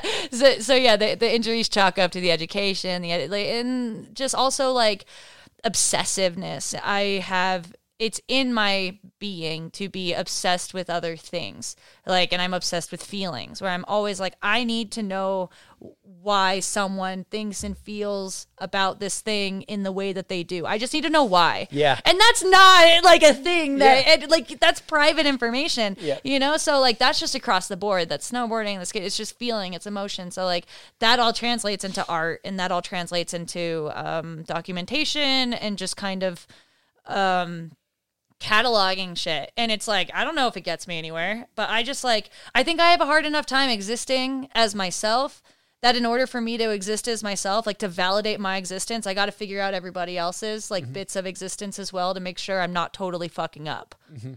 which sucks. Mm-hmm. it's really hard. And it's like in a way that might sound like maybe I'm like not confident or a little insecure and all these things, but actually it's like I don't have an issue with my confidence. I just want to make sure I'm not fucking up. Mm-hmm. Like I just want things to I just want to exist in a way that I'm cool with. Mm-hmm. But I don't fucking know. yeah, and and you've gone through some ups and downs as far as like being uncomfortable in your own skin, right? Some pretty extreme highs and lows and all that stuff. Dude, correct? the lows. The lows are so and that's the thing, like everything Yeah. I've been low. You've been low. I've been really low. Yeah. We know a lot of people who have been solo and even like I've read a lot of books about the people who have been solo and I think there's an obsession with uh disparity. I think it's in our human nature to attach to tragedy and to and to visit painful moments or to experience painful moments, you know, like we glorify so much shit when we're kids, like sad songs or rom-coms or horror films even. Yeah, I've been really low. Depression fucking sucks. And like let's talk about depression. Well, I I'm gonna circle back because I got two things I was kind of and would you talk about like listening to that emo music, right? Me and Buds, we're over here. We're listening to rap. Okay, so I, I literally, I'm not relating on like listening to miserable music and getting sad. I'm slapping like, you know, Young Jeezy. You know what I mean? So that that's a recommendation. You know, from maybe, but I'm gonna so from both of us. But then also when you talk about that feeling of um, when you talk about basically like almost like loving being miserable and, and it's there's there's a there's basically like we have our comfort zones. And you look sometimes some some people's comfort zones are chaos. When things are too stable they got to sabotage it because it's chaos to make it more chaotic.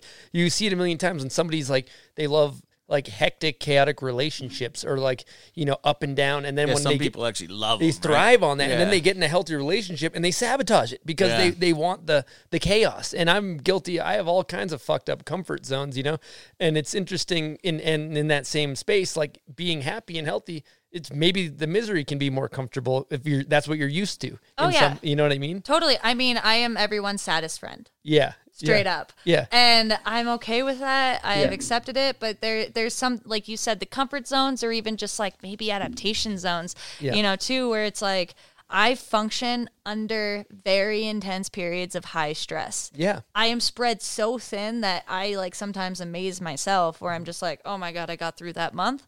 How did I do all this shit? And it's just kind of like, for me, it's, uh, it's, it's a, I'm really good at procrastinating. So it, it's, it's, it's a work technique that isn't the most beneficial Yeah. because I suffer Yeah. but the outcomes are always much greater or um, the outcomes actually exist sometimes like Yeah.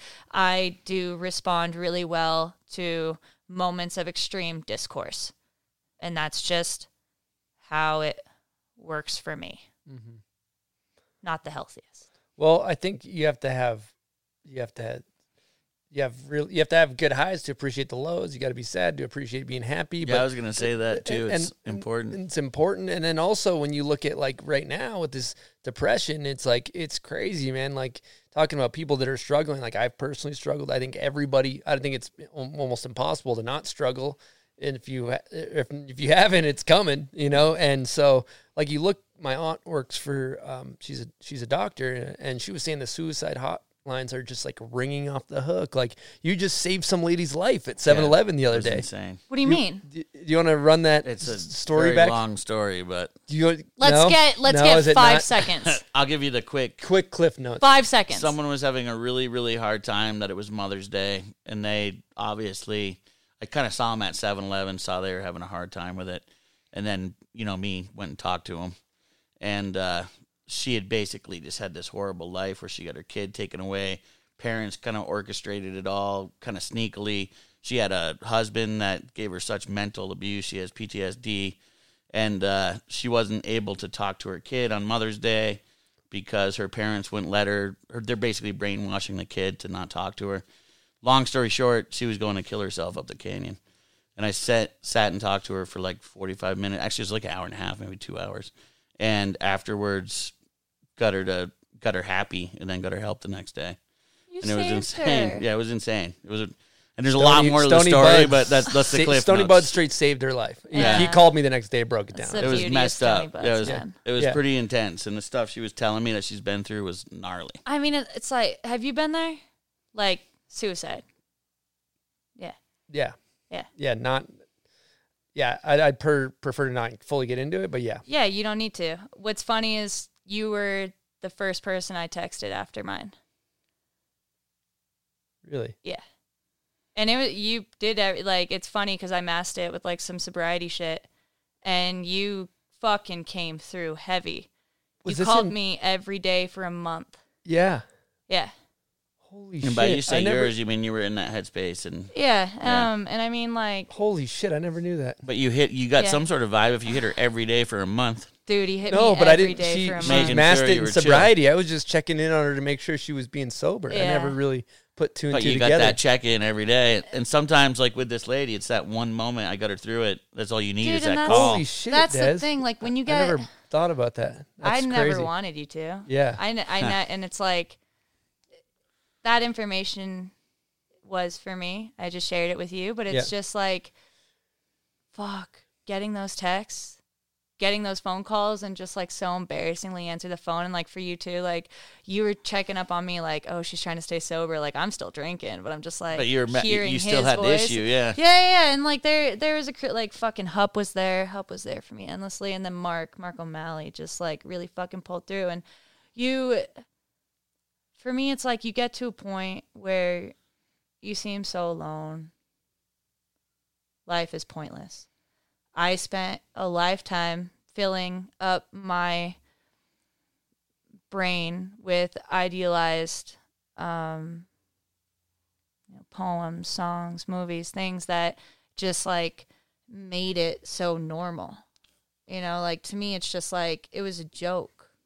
We would, I would joke about wanting to die all the time. I would joke about killing myself. Like for sure, I was the crazy ex girlfriend. Like when I would just send texts where it's just like, "I'll fucking kill myself." Like if you leave me, like shit like that. Like when you're a teenager, like I'd like to pride myself that I don't do that in my adult life, but it's just like shit where it's like so many people do that and it's a common narrative. It's something that the the media talks about it, like pop culture talks about it and it's become like a desensitized factor, you know, and like they write songs about it and it becomes normalized you know? And then you get to the place where it's like you truly think that like oh you life fuck this shit.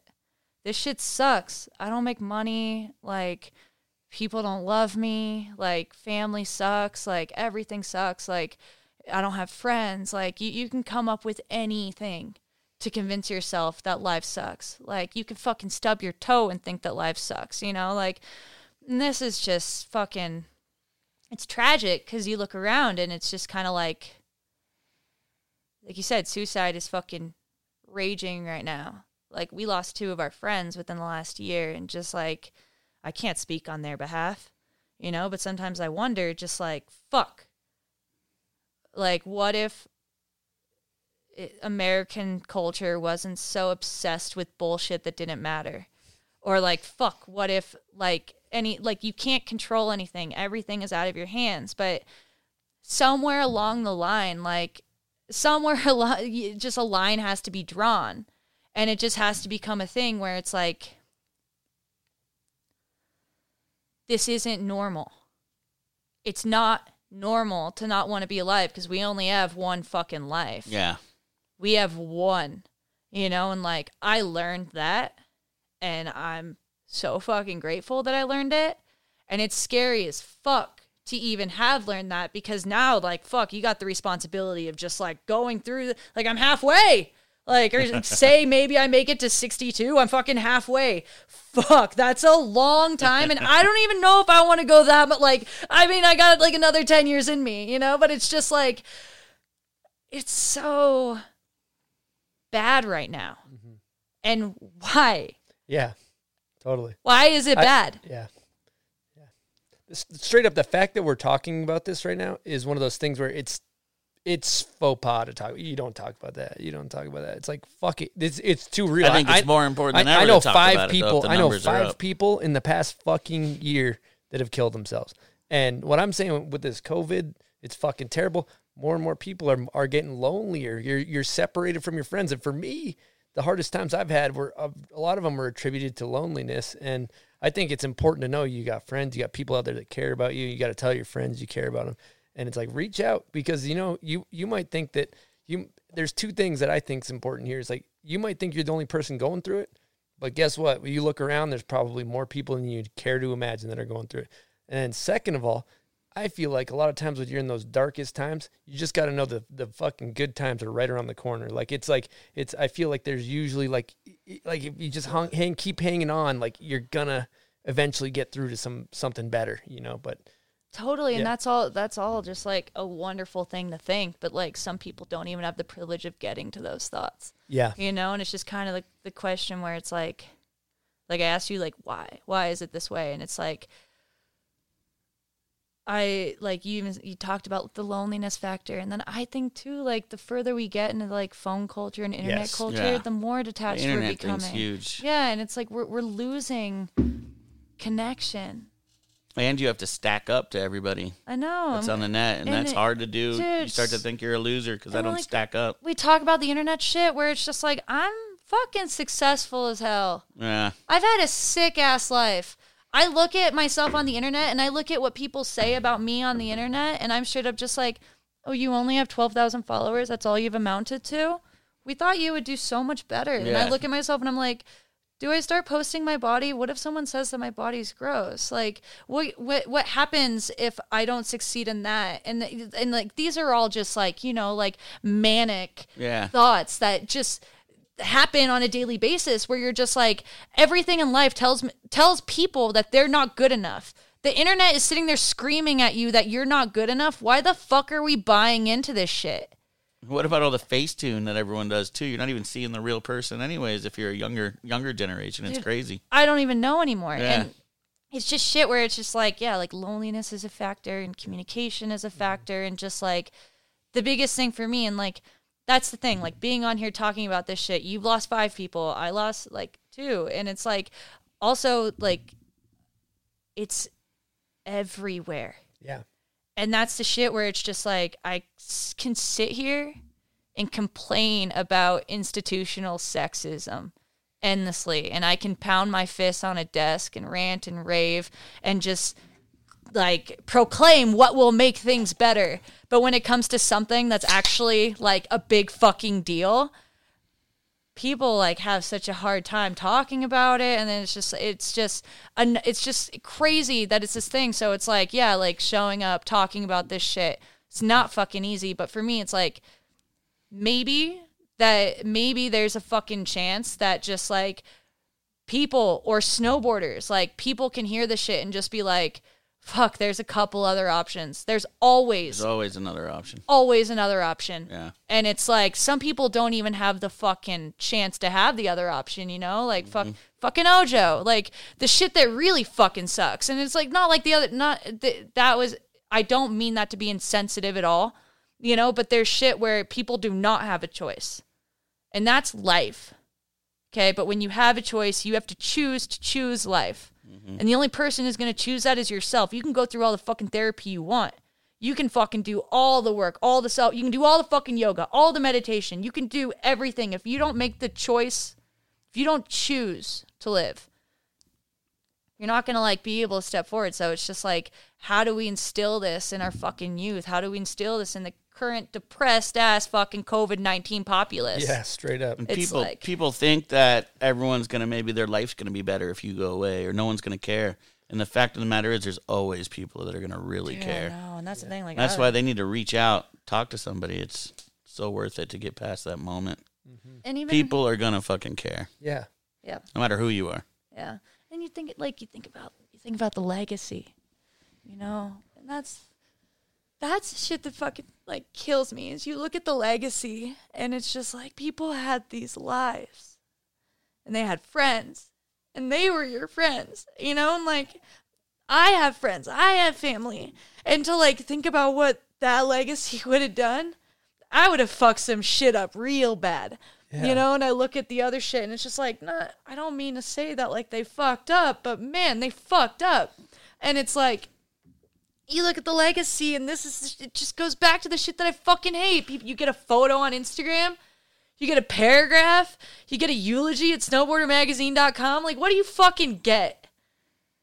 Nothing. Yeah, It's just sad. it is. It's sad. It's way sicker to fucking stand outside and get a sunburn than it is to fucking have a moment of remembrance. Yeah. You mm-hmm. know, and like I don't and these are all things where like I don't even articulating the shit's weird because I'm, I'm like Yeah, it's hard to articulate. It's hard to get into. well even so just like I don't even know what I think I don't even know how I feel about it because it is all so foreign Well, it's it's also not something that's openly discussed At all. At all. So we're we're and if it talking was, about it wouldn't happen as and it- much. I'm exactly because it's it's not socially acceptable. and it should be yeah, hundred percent. and that's the thing It's- like look at the numbers. It's fucking real. People are dying. Fuck that, dude. We Yeah. got to talk about it. but I mean the first Yeah. the first part is like realize when you're depressed Yeah. That's the fir- that's the first fucking part cuz like Yeah. I remember that shit too where it's just like depression what's that? Yeah. Being a woman, you can't be weak. You can't be Yeah. depressed. Being Yeah. a man, That's- yo, if you're depressed, you're a pussy. Like we have to all Some that people has don't have to a choice. It's in their body, like comp. It's just the way they're Chemistry. made. Their chemistry. Yeah. Yeah, they're they're Yeah. just depressed. You know, my mom's like that. It just it's a thing. Mm-hmm. It's a thing and just like if it becomes more common, if it becomes less taboo, if it becomes Yeah. open like there's a chance like i don't even know what we're hoping for you know but like for me it's like if i'm gonna sit here and i'm gonna fucking demand equal representation for genders like the least i can do is provide some sort of outlet as well for like fuck i don't even know what i'm saying Well, what you're saying is huge, and I'm gonna I'm gonna see if I can put it into my words in a way of relatability too. That's huge. In my life, what I experienced with get, like getting sober is I thought when I quit drinking, I was the only person going through these fucking specific set of problems. I was thought that I was the only person that was struggling in this way. Turns out I went to a program, I met a bunch of people, realized, holy shit, I'm in a room full of people that all have the exact same fucking problems I do. And I think in regards to what we're talking about with mental health and people killing themselves, I think there's a lot of people that are fucking going through it and they're just internalizing it. They're not talking about it. So it's like, fuck it. Let's talk about it. And we're talking about it. And it's fucking dope. And so, you know, in this video, we'll probably have links in the bio, shit Oh, to, yeah, it, to sure. some links so you can get some some numbers and talk to people. Most importantly, reach out, talk to your friends, get on the phone, like meet people in person if you can, And and I don't know what the solution is, but I think the fact that we're talking about it is some degree of fucking solution. You know what I mean? Mm-hmm. And I think like yeah, for viewers, like man, first warning sign's a joke, Oh yeah, straight up. Yep. First warning sign's a joke. Yeah. When people are joking about it, Yeah, they start joking about it, and it means they're really thinking about it. Yeah. Yeah, because why else would you joke about it? Yeah, no, and that was like one of the biggest changing factors for me too. Is like fucking Mark O'Malley sits me down, like whatever, immediately after, and it's just like this isn't funny anymore. He said that. Yeah, Yeah, that's dope. straight up, this isn't funny anymore. We can't. Yeah. Like, this is not a It's joke. not a joke. Yeah. And what's crazy is, regardless of the, regardless of whatever happened, I had to teach myself to not joke about it yeah, because it was so ingrained because it was so easy mm-hmm. it was a, a habit that i had to break myself from you know and like that's that's just yeah shit like that it's just so fucking crazy It's just if you're ever feeling that low and you're a viewer, fuck, hit us up if you have no one to hit up, man. straight I'll, up. I'll get on the phone with anybody. Stony and Bud, talk dude. them e- too. Every day is to meet, meet catch Stony at 7-Eleven. Catch me not savvy, we can have a talk. No, but for real, I mean, talk to somebody because it drugs also fuel that depression, and that's a heavy thing. alcohol, fuels the Yeah. depression And you got to realize that maybe you're drunk. Maybe you need to wake up sober before you make a decision that you can never come back from. totally or Yeah. there's other things too maybe you're addicted to working out maybe you're Yeah. addicted to your phone like there's so many things and like chris said talk to somebody yeah. fucking anybody. And even if nobody's listening, fucking call your parents. If you don't got parents, call the fucking hotline. Like there's a phone that connects to something.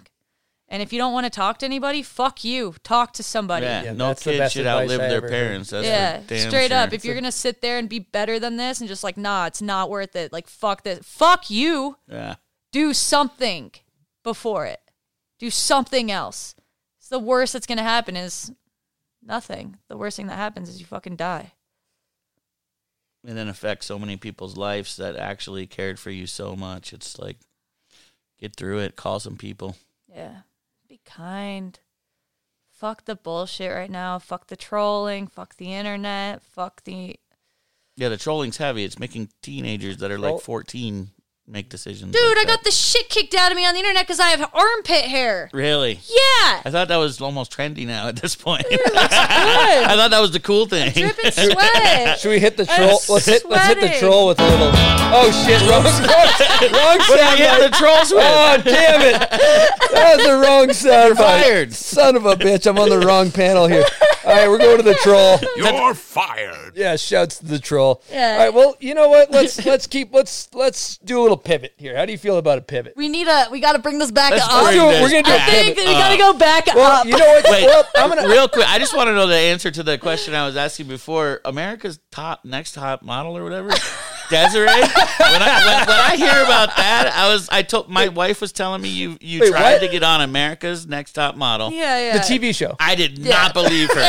I was like, you obviously have the wrong the wrong pro snowboarder. Oh, no, I did. I was like 17. They had open calls. Uh, I went. You showed up wearing fucking five inch heels, skinny jeans, white tank top, Five inch hair in a ponytail. Yeah, because they want to see your bone structure. So you put your hair back, and um, you have to be in heels because you can't do runway not in heels. True. You got, if you can't walk in heels, you can't do the runway. Straight up, yeah. So I, I went and I got I made it to the second round, and then they were just like, "Yeah, you're not for us." You made it to the second round. Yeah, And what made you do it though? You, I mean, you have a unique look about you. For oh my sure. god, I love fashion. I love Yeah. modeling. I love pop culture. Yeah, I love so much of the shit that I mm-hmm. hate on. Yeah. And like I, I don't think that all things are bad. I don't think that all women who expose their bodies that it's like some insane over sexualization of their body. Like we need lingerie models. Yeah. Yeah. How the fuck else are we gonna see how good we're gonna look while they wear? We, we could get some more body types in there, maybe. True. Like we could really, Mix up the we could really just make it a little bit more acceptable. Yeah. But for the most part, like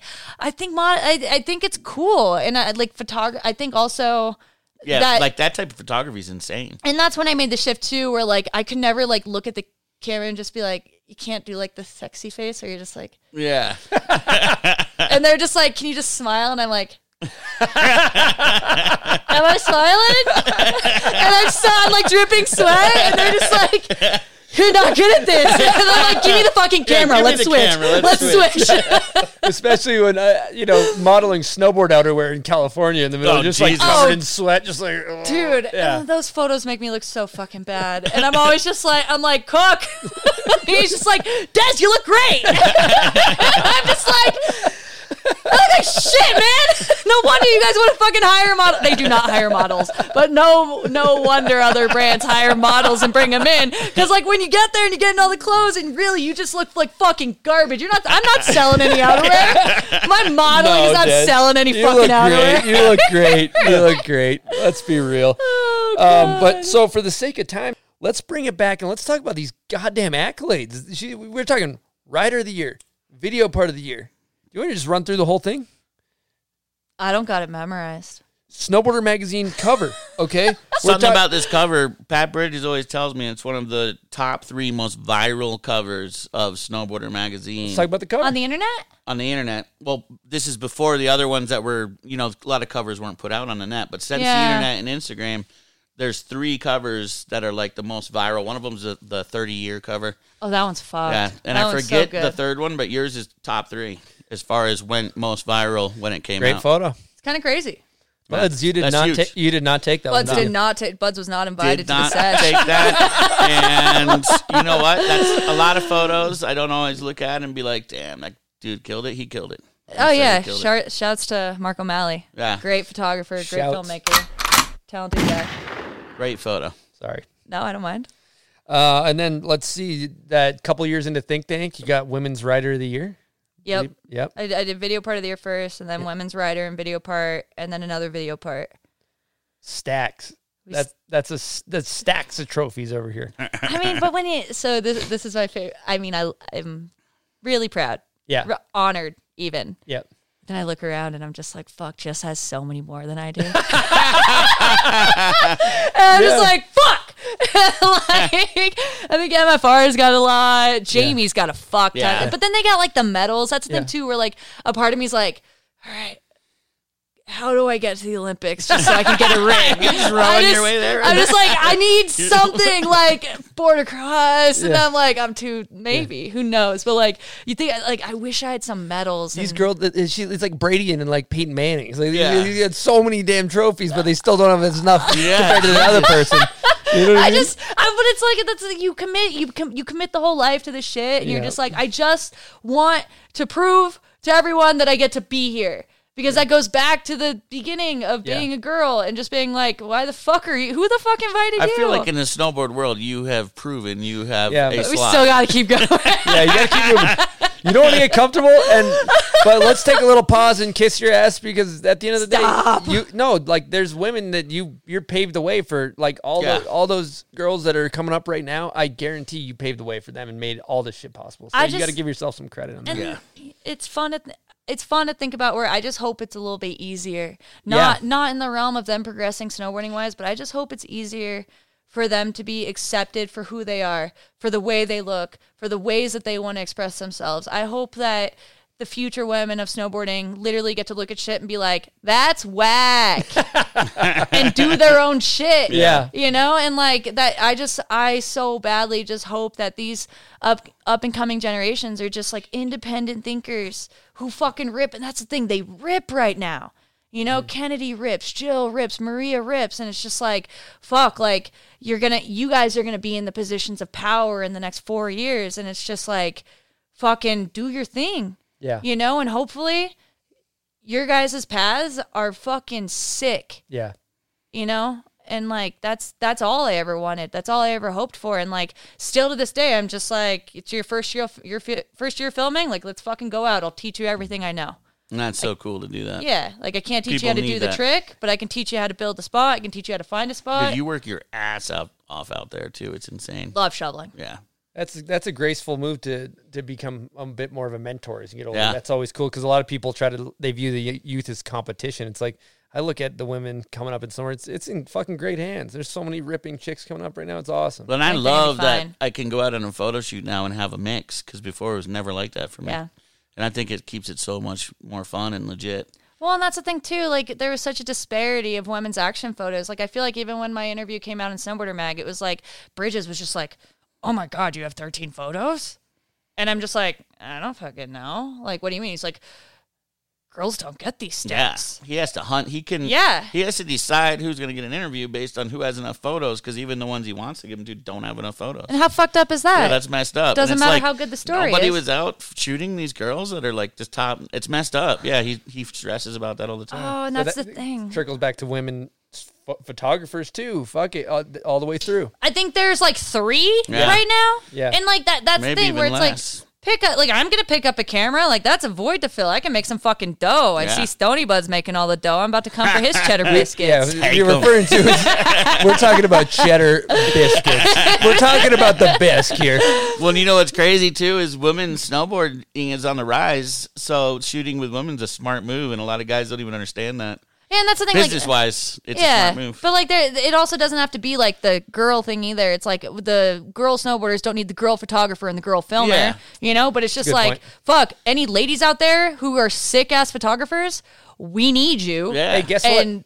Guys even are short of photographers. Uh, Yeah. we, we could use a girl photographer. You know what I'm saying? Let's go. We could also use a bunch of dude photographers too. If any guys are out there like, oh, maybe I should get into snowboard photography, like pick up a fucking camera. But just so you know, it sucks. You're not going to make any money and it's terrible. it's, but you'll, it's a passion game. yeah, you'll get some good friends and great you might go on some cool trips though, yeah, and that's the best part. that's the beauty of Uh, I'm it. going to touch on something that I think I'm going to speak on men's rights right now. Sick. you, are you going to mansplain some uh, men's rights I'm going to mansplain.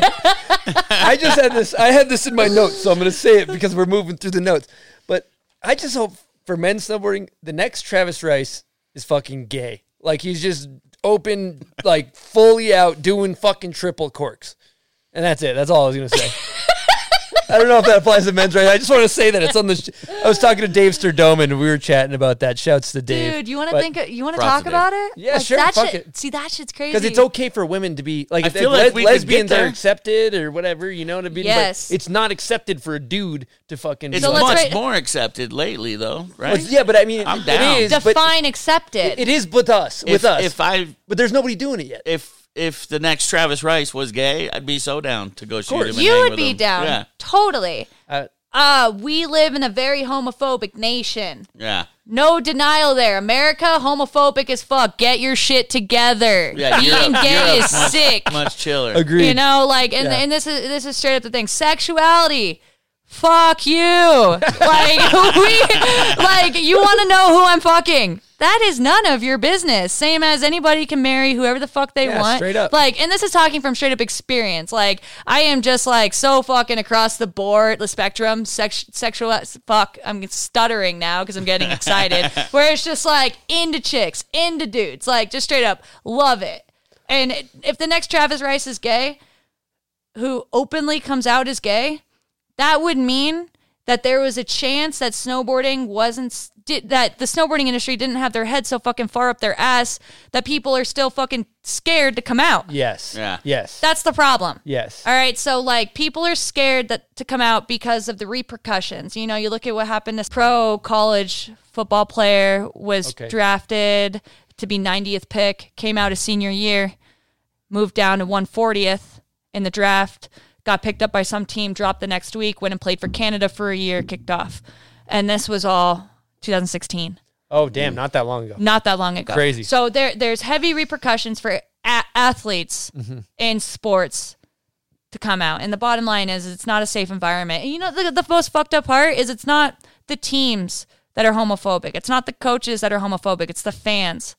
Yeah, that's a good point. I never looked at it like that. And, and straight up, it's just like it's so funny. And uh, man, it's kind of like shouts shouts to this fucking college class I'm in right now because it's fucking s- sociology of sports in America, where it's just like I'm reading about this shit every day, and I'm just writing about it, and I'm like a little bit obsessed. But the bottom line is, is shit's fucked up. So how do we fix it?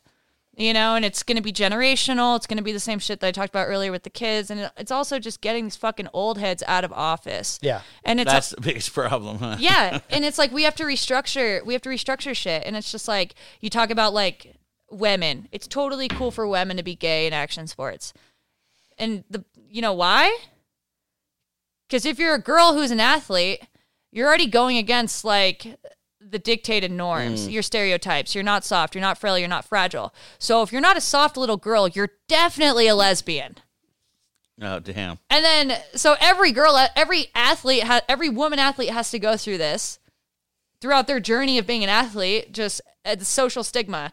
You're good at sports, you must be gay. Oh wow. And then, so all the girls who are straight are just like, fuck, I gotta prove that I'm straight. Gotta get a boyfriend. Maybe get like four other boyfriends. maybe get engaged. Fuck a bunch of dudes just so they know I'm not gay. Like, you know, just in case you're wondering, I'm not gay, you know, and then I'll wear pink or something. And then on the other hand, the chicks who are gay, they're just like, yeah, we're fucking gay. And the entire world is like, we knew it. So you just screwed either way. yeah, it's just, it's just a The fucking lose lose. lose lose. And then so the men, the ma- the male athlete, like they can't be gay Yeah. because they got to be tough and strong and resilient. The like skier came out and everyone was Gus stoked, right? Kenworthy. Yeah. yeah, and it's no, but I think within our industries and community, there's total support. But I you're think saying more the outside yeah. of that. I'm is where talking the problem is. outside world is where the problem is. Like Yeah. gay bashing still exists. There's The like 14 year old immature kids too are a fan, and those kids are brutal, man. Yeah, those Yeah. kids are tough. you It's- know, like they're always audience. saying they're like I think about shit when I was a cat age. You're just a fucking little shithead. Yeah, you're Yeah. like, shit, huh? well, and that's the thing too. I think like the social climate has changed so much where I'm super shameful about my past and the language that I used to use. Yeah. I would say terrible things, not Yeah. to gay people, but I didn't understand the power of words and I didn't understand the implications that came along with the power of words. Mm-hmm. And it's just like this shit matters. So fucking learn your vocabulary. Yeah. Like Yeah. Yeah, Figure people are it way off on that still. totally. Yeah. Like if you're still dropping F bombs in 2020, I'm going to punch you in the fucking Yeah. face. And there's Or people the throat. You them. go for the throat too. The throat's good too. yeah, the jugular. Yeah. Yeah, But throat punch is actually pretty efficient. yeah, just yeah. right, right. Oh my god. Oh my god. That'll shut them up quick too. They're It's able like, to what are you saying? You drop an F bomb, you're getting the throat punch. Yeah. So I, I hope that the next Travis Rice is openly gay. That would rule. Straight up. And That would be real. Yeah, and on the side side of like dudes, it's like I've I've had a really close friend tell me and it and came out to me, and it was like I literally cried tears of joy. It's like yeah, maybe if they're tripping, it's like most likely if you got good friends and they're your friends, they're gonna be fucking stoked. If they're know? Not stoked, And fuck them. They're if not they're your not friends. stoked, fuck them. They're not your friends. Exactly. You should be able to live your life how you want to live your life, and if you can't, that's fucked. 100%. 100%. Yeah. And like and that's something Couldn't to be said- imagine trying to struggle with that. Yeah. No. That's something to be said too. Like whenever you hit the age of like 25, look the fuck around, figure out who your friends are. Yeah. Yeah. Just straight up, take a good hard look around and be like, I can count on you. I can count on you. And if any of those people have any reservations about your sexuality or your gender, those aren't your friends. Yeah. You can find new ones. Exactly. and give them a little throat punch, dude. Quick throw. We're, we're, we're gonna we're gonna say violence is not the answer. We should never be hitting people. But just real quick, yeah, you, can- you can maybe they Throw might punch. deserve it. okay, let's talk. Let's keep going about. Uh, we're gonna do another. I'm, I'm liking this word pivot. Pivot. We're gonna do a pivot. We're bouncing. We're This pivoting is, back. uh, Diesel's new uh, hot word on yeah, the new, set. it's a new hot word in the set. Everyone pivot. Should we do a quick Yeah, do we musical need to chairs too? we could absolutely. We can do some musical chairs. I'll put the song back on. It'll be great. Let's talk about United Slopes of America. The project shit was dope. Let's go. Oh, so long ago. I know. So long ago. That was a that was fun. You know, and that that was a passion project, a creative endeavor where um Explain it to the people that aren't familiar. All right. So, for the viewers who don't know what United Slopes is, it was a very underfunded uh, documentary escapade in a way, where the I I man, so I I did this huge pitch to like some brands where I'm like, I'm gonna drive to every ski resort in the United States of America, you know, and like that's insane. There was like 425 or something. Yeah, yeah, yeah. yeah. Like, and this was like, I- but I did all the research and I made this insane pitch deck, and I'm like, it'll take four years. I got this. And and just like deep down, it was this um obsession. You know, I, I kind of went off a, on a rant earlier about the obsession of like cataloging feelings and emotions and just kind of getting these stories uh, for validity and in a way like i had i've fallen in love with snowboarding i'm in love with snowboarding and i had such bad i mean they could have been way worse but i personally had these injuries that weren't allowing me to come back with the fierceness that i wanted for filming video parts so in my mind i was just like i love telling stories Let's tell some fucking stories. And then I hate branded content. So I'm having I've I've been having a huge issue with just the way that things are created and how they were kind of like shoved down our throats. Where in my mind, it's super transparent when it's an ad. Like, I'm just like, I can see fucking straight through it. That's an ad. This isn't organic. This isn't real. This is fabricated. You guys are pushing, you're pulling for this story. So with United Slopes, the whole deal was like, I just want to drive around and hopefully meet people at these places and interview them about snowboarding and how it makes you feel and then also make it a little educational like hopefully people learn the elevation if they read the fine print on the episodes whatever it was a lot of work it, i mean you know like you know how hard it is to like do a web series and so like this web series where it's just like me and one other kid who i have to like be with nonstop you know just like i didn't understand what it was until we did it and then we did it for the second year and that was just like too much it was a little too crazy crazy, like unbearable workload, I'd imagine, and unrealistic. Like the amount of days there's snow, the amount of resorts, and like. But I think that what's really cool is we we obsess about filming these video parts, which ninety percent of the snowboard population is never gonna fucking slingshot into a down bar behind a fucking rubber bungee. But they can relate to going to all these different little resorts, and you going to some little east bumfuck town and doing a tail press that's 12 o'clock boys on the down bar is going to get some people psyched and there is like i think that was a cool endeavor I, it's funny i still get fan mail Yeah, it's Really? more, way for more United relatable. Slopes. No Yeah, way. and Yeah. I I had no idea that it would last this long. Like we didn't get music rights. We didn't we didn't have a production team. It was just me. The first year it was me and Tyler. The second year it was me and Mark. Yep. And it's like it's a lo- it's a lot of heavy lifting, but Yep. the the outcome like yeah, by no means is it like the best web series ever. But it's just like you look at like the comparison one where like Eddie Wall went to all the resorts and like rated the resorts, and I'm just like. Dude, you are spewing bullshit at the audience right now. Like, the, it's like the difference of like Anthony Bourdain or like some really shitty travel dude.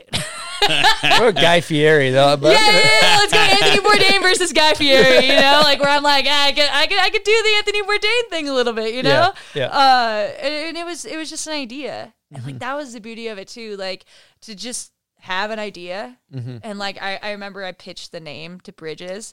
And he's I, the amount of times I would I would man I would just hit up Pat all the time. Yeah. where I'd be like what about this? What about this? What about this name? What about this idea? What about this project? And he's just like nope. Well, a lot of disgruntled uh, Ugh. nope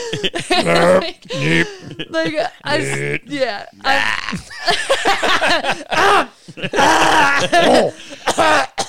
he may have actually swallowed a Bridge is microphone. just like swallows his cigarette. I gotta go. this isn't gonna work. there's a cat in his throat you know? Um The cat. but there, there's something to be said about just having an idea and being like who who gets to do that? Where you're like I have this idea. Let's make it something. Hey you guys need to give me a bunch of money. I'm gonna go drive around to a bunch of resorts. You're gonna want it you're gonna want in on this. You're definitely because you're gonna get a good roi for sure. It's Yeah. Like no but that's the that's what's beautiful about what we do it's awesome no it's sick I mean and you're still getting views and stuff, huh? I haven't checked I, I haven't checked But the if you're views or still getting mail, you're still obviously getting still mail getting views. You know. we're Yeah. gonna link this in the description of the podcast or Big the video links. so just if you're interested it'll be in there check out United Slopes it's And- great and we're gonna do another pivot for the sake of time let's talk about the big project the des project fait accompli Ugh.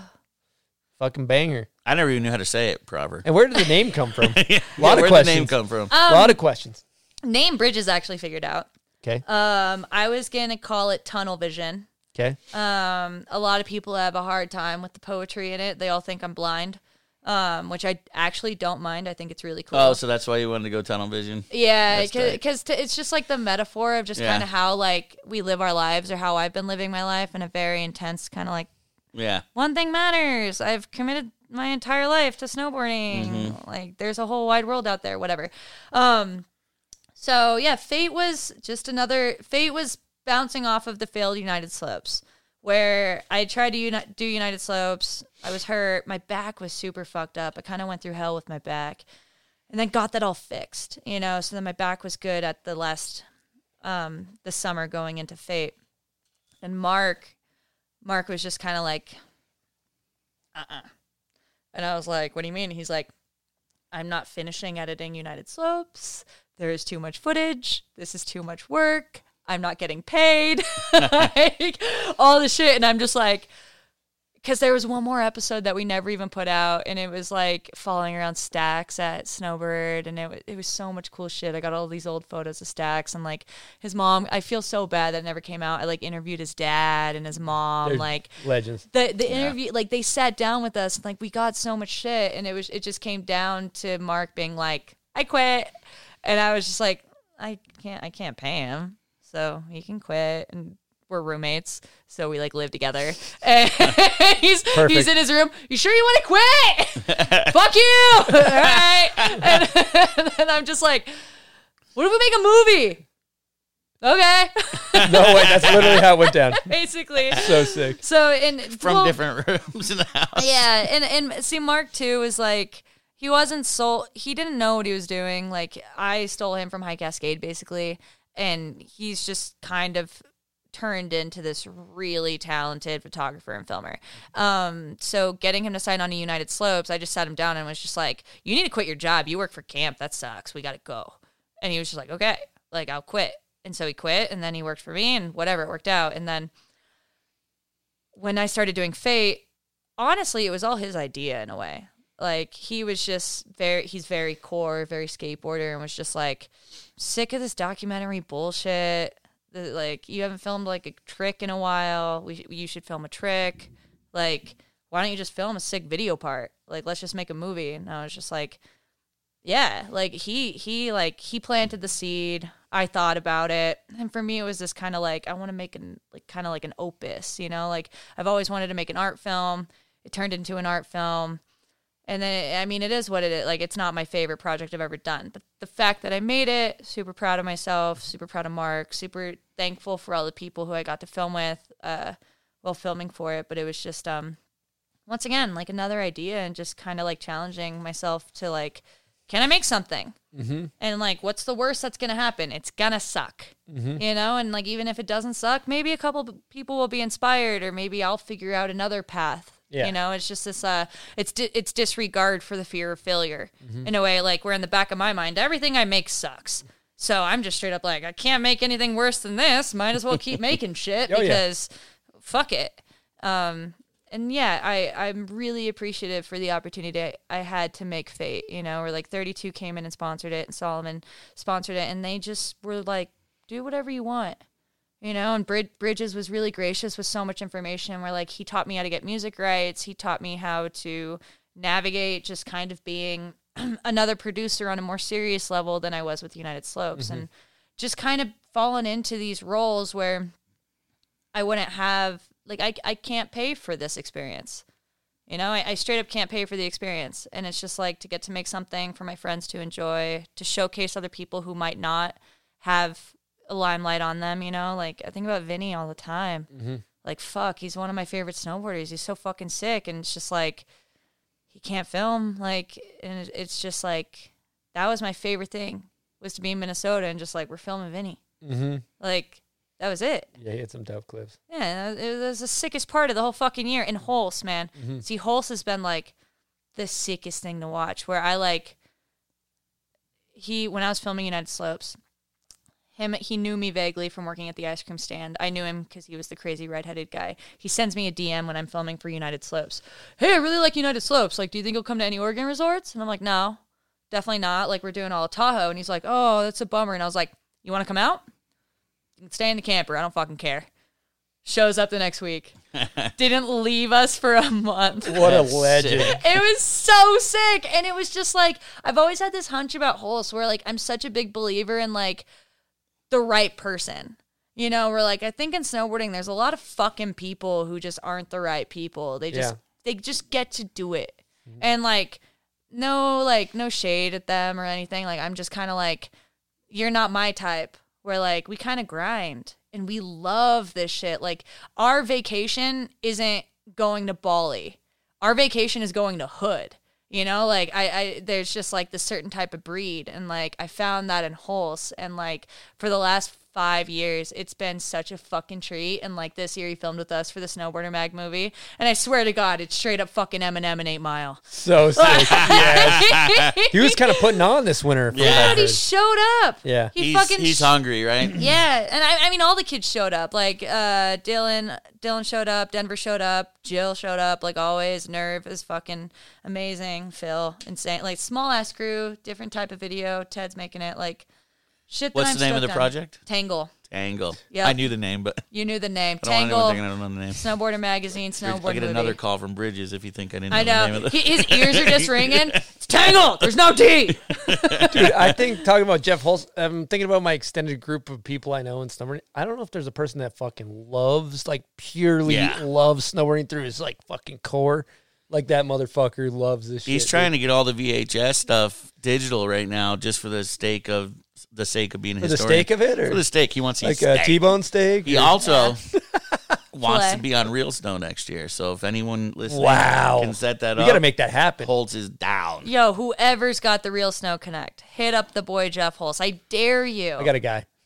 that would be. He so wants in. He sick. told me that about a month ago. That's awesome. Dude, he'd die for it. He it. wants in. Some people would die for the pussy. Holst will die for the video part.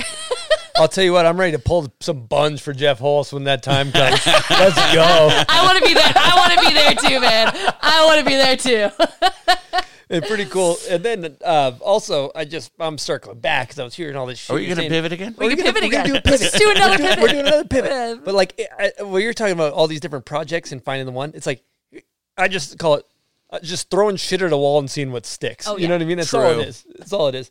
And uh, I know that wasn't super important, but I was just it bursting at the seams to say Back, that. back to Tangle, though, you're going to be the art director. Oh yeah. correct? lightly, Evolution. lightly. Uh, Lightly. Ted, Ted and I are working pretty heavily together. Oh, yeah, I um, I got to I got to partner with an internship um, for the art degree I'm getting.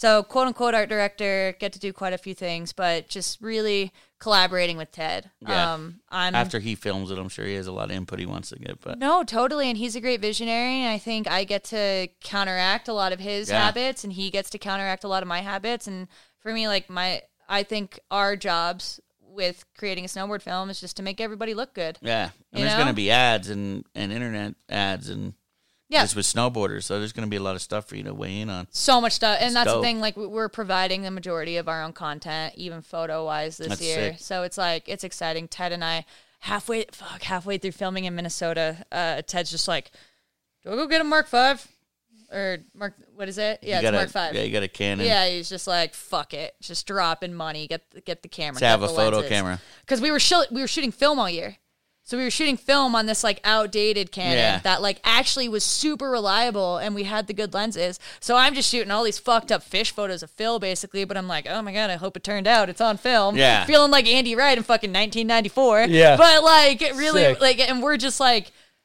fuck it, we like the film, and then we're like, all right, we just got to get a digital camera. Like, fuck it. He just bought one. he did, so yeah, dope. yeah. He comes through. He always comes through with the gear.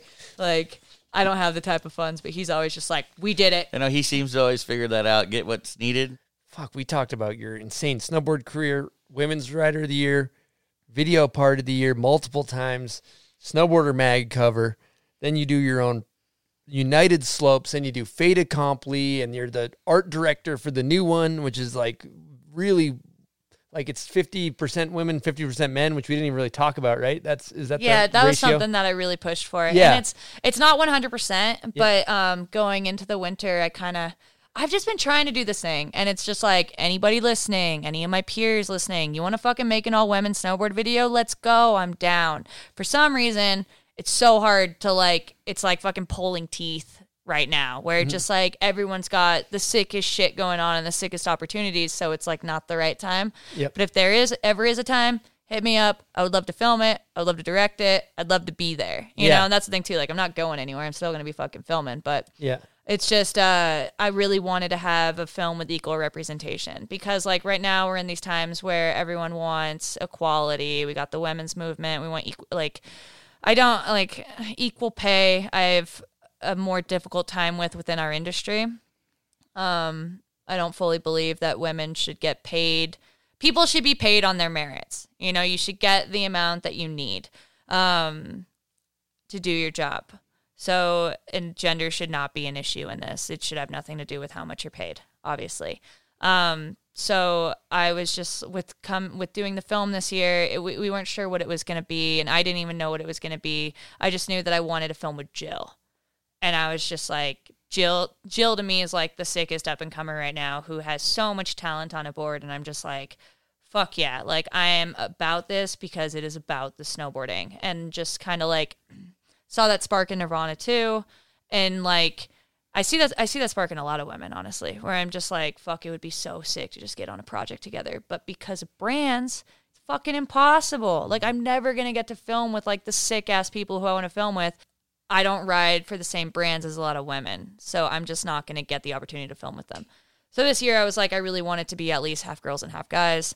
It ended up with just me, Jill, and Nerve, and five guys. So it's it's not even close. I mean, it's kind of close to half, but it's just like, It's a good race.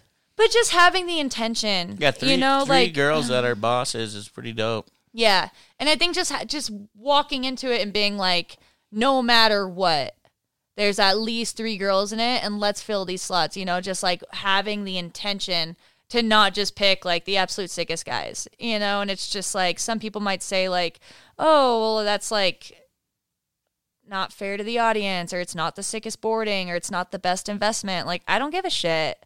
Like people show up when they're provided an opportunity. The least you can do is provide an opportunity, and that's my goal. Is I'm always pushing towards trying to at least provide opportunity for people, and it's usually behind the scenes too. Like that was just a bunch of information where it's like no one would hear about that. Yeah, they oh. don't know. They don't know you're directing Yeah. and do, you're in the studio making titles and you're picking the roster and all that. Yeah, it's it's fun and it's shit that I'm really invested in. I really care about, and I hope other people. I just hope that this type of shit translates to the youth. You know, and like like I said, we're looking pretty good. yeah. Like Yeah, I think Well, that might be a first. Sorry to interrupt you, bud. That might be a first in men being in a woman directed film in snowboarding. Well, Ted's directing it technically, Or- but Yeah, Ted's- no, actually, what's funny is like, yeah, I. Yeah. All I know is that whenever I was like, we're doing this movie, there's gonna be a lot of girls in it, and I want half like the equal amount of guys. Yeah. So yeah, it's it might have been the first thing where I was like, all right, the girls are in, now let's pick the guys. Yeah. And picking the guys was fun. Dude, Denver, Dylan, those kids are insane, man. incredible, Incredible. snowboarders. But that's the thing too. Like the this the initial meeting I had with Bridges, and Bridges is like, uh, "Who do you want to work with? Who do you want to film with?" And I'm like, "If Holtz isn't in the movie, I'm not doing it." Wow. Ultimatum. That's straight so up. sick. And Just- Ted's probably thinking that in the back of his head too. He, Oh, loves- he brings Holtz 100%. anyways. Yeah, he would have brought him either way. if he would have been wasn't- he yeah. would have been in it either way Yeah. for sure you know but like that's just something for me where like i get how this shit works i understand how the dollars kind of get filtered around and i also know that there's a lot of room to fuck with shit. Yeah. you know? So it's like and i i another thing with like the videos of snowboard films like it would always be video crews and just like sponsor buy-ins and not necessarily like it kind of stopped being like really close friends. Where some brands are really lucky where they have really good friends on their team like vans you know? Like they're all the best friends so they get to mm-hmm. create these incredible films because they're all best friends. Or at least that's how the public perceives it for the most part like you look at any other video project it's buy-ins you know especially for snowboarder mag films Should it's ex- always ex- explain that for the listener that doesn't understand what that is. um, so the way that a film, a snowboard film is structured, um, kids get chosen to be in the film based off of how much money they can bring to the table, dictated through their sponsors. So of course, there's always a list of really talented snowboarders, but then there's always a list of like the cash cows. Cash cows are just kids who have sponsors with dollars, usually some sort of energy drink sponsor or someone who can like pay to play, you know, and all of that's great. It provides opportunities for the kids. And I'm not saying that the snowboarders are undeserving of the opportunity. All that I'm saying is the way that those films are structured provides for a less dynamic filming environment because they're they're getting to know each other. You know, and I think um like look at VG, like the first year of VG, they were all kind of homies, but then as VG aged, those people became better friends, and then it provided for some really cool imagery, you know, because these people were all really, really tight, and it's just, um, it's just the way shit's structured. And for me, I'm always down to just try a different formula. Like I fucking hate the formulas. I think it's really cool to just like fucking switch it up And so for me, I'm just like, I don't care if it's not going to make money. it's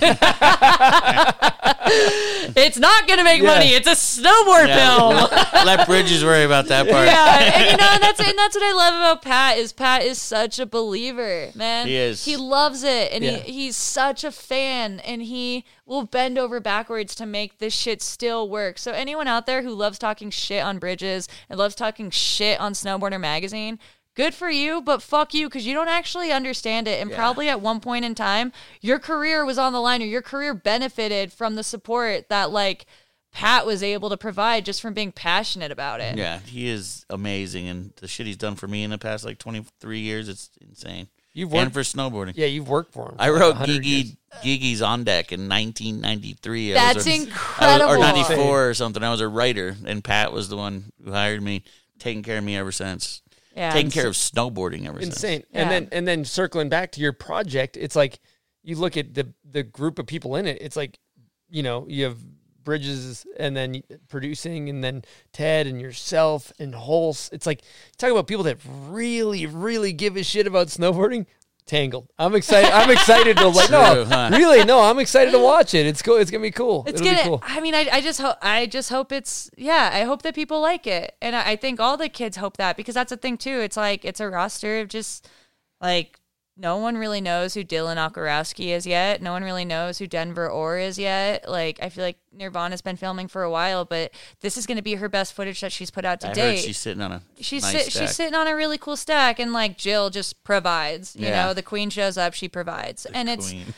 it's just shit where like I loved working with kids who just started really filming, and it was so fun. It's such a treat, and they're they're passionate. Yeah, they got the just they got the fire. hungry They, and they, they got the Yeah. vinegar, the Yeah. the juice. It's my favorite too. It's they're just so excited. Yeah, I heard. I heard Brian Fox describe it once. It's like uh, when you get an old puppy that's about to die, you bring the new puppies around, and it kind of gives that old, the old puppies more life. Yeah, it's like you when you're get, like- old, you're like I'm. I'm. I feel old, and I'm like once I get around, like I hang out with Pat Fava. He's back three and on to shit. I'm like okay, the Yeah, you get all hyped. Let's go. Let's you? Yeah. do this. What's up?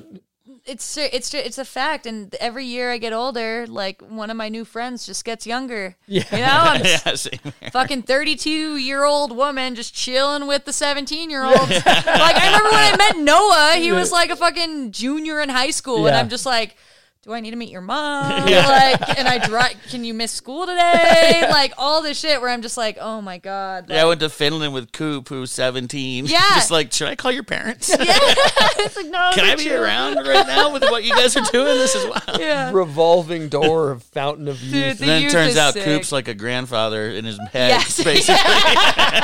he's like the oldest, wisest man on the crew, but he's 17. Yeah. No. 18 now, probably. Shouts to Coop. What a ledge. Damn, son, Um, all where'd you right. find well, this? We've been going for a while. We It's- can I think it's time. What what I need to get into, I, I got a question I want to ask you uh, before we wrap this thing up, and that is, who's your who's the most inspirational person in your life? Right now? Sure. Now, I mean, Whatever. just like put it all together or whatever. Like, who would you just consider? For me, like classic response would be my sister, just because I'm amazed at her resilience as a woman and a mother. You know, even just like to look at like she's a labor and delivery nurse, her husband's a cop, you know, and it's just like shit like that is like we we have totally different perspectives on life, but be able to like unconditionally love people like based off of blood and like mutual respect. You know, it's like it's like I I always find like my sister's super inspirational to me. And then um I don't know. I think my chippy. yeah, Chip. there we go, Chip. Ah, there we go, Chippy Chip. with the shout out. I'm I, like every day I'm amazed. Like it's so funny. Like quarantine hits, I'm fucked. Just like stranded in Chip's house. Just like True, huh? yeah, and like I, I could have gone back to Amanda's because I was kind of renting a room there, but I didn't want to. And just like, is it cool if I'm in the space and just him, just providing whatever you need? You need a paint studio here, like fucking shadowing some guy making a mural this month, and Chip's like, you got to learn. Like, makes me a studio in the backyard, and I'm like, it's just. Every like I just am amazed at like how gracious he is with just like his time and his resources and like good dude saving Chip's my ass. fucking best. He's saving my ass right now. It's so sick. And he's really good at everything. Yeah. He teaches me like he taught me how to weld. He's teaching me how to make concrete look nice. He's everything. And I I was always just like, "Oh yeah, you can kind of do stuff." But then like when I really saw it, I was just like, "Damn, he can do everything like by the book." This motherfucker knows his shit. That's cool. And then I'm just like super thankful. Can't Yeah. skate switch that good though. He can't. He's gonna throw that out there, huh? I gotta cut him down a little bit because he is the fucking man. Yeah. All right. Well, this has been unreal, Des. Uh, Honestly, fuck, that was Yeah. buds. What do you think? That was- Crazy that was combo. insane. Great combo. Um, so we're trying something new out this episode for the listeners, viewers. We have uh, ten prints of Desiree uh, that are shot by E Stone, aka Yeah. Stony Buds, and uh, we're gonna throw them up on our website for sale.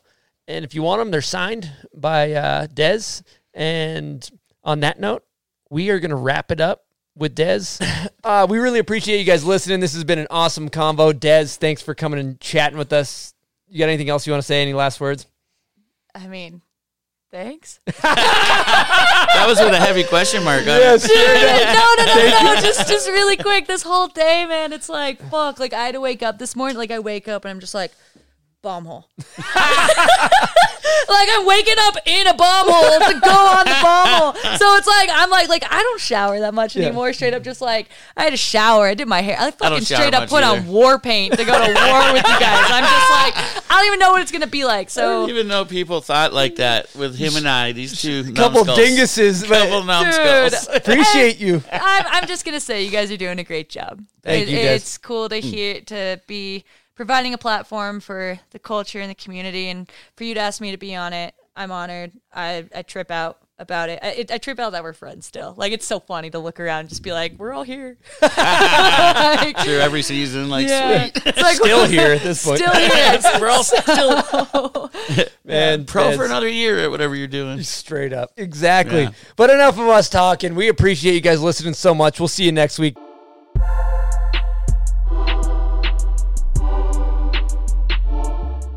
Damn, Stony Buds. That was a fucking good conversation, man. That was insane, dude. Des is uh man, she is very inspirational human artist, great snowboarder. So much to say. Yeah, she had a she had a lot to say for sure. I think it's cool to shed light on kind of empowering women, making sure we get our ladies out there, making sure they're uh, spoken for, giving them a voice, um, and just you know shedding light on some of that that woman's right stuff that that maybe doesn't get talked about in dude circles. I know I don't sit around and talk about that stuff. Yeah, So for sure. I thought that was cool to get a conversation from her side. And, uh, you know, like always, guys, thank you so much for sharing. And, uh, you know, we love when you see you screenshot that and post on the gram. That goes a long way. What else, buds? just so everybody knows, uh, Chris and I are kind of just doing this for the love of it. We don't have any sponsors. We're just grinding it out. So the love from you guys really means a lot and goes a long way, and we really appreciate it. Hit subscribe, man. That really helps us out. Either listen to us, watch us. Either way, we're coming at you week by week, Wednesday by Wednesday. Booyah. Every Wednesday, we got you. One last thing, we uh, we got ten prints signed by Desiree, available on bombhole.com. Uh, we're just trying it out, seeing if people are interested. But regardless, we hope you guys have a great day. Thanks for listening. Over and out. See you next week.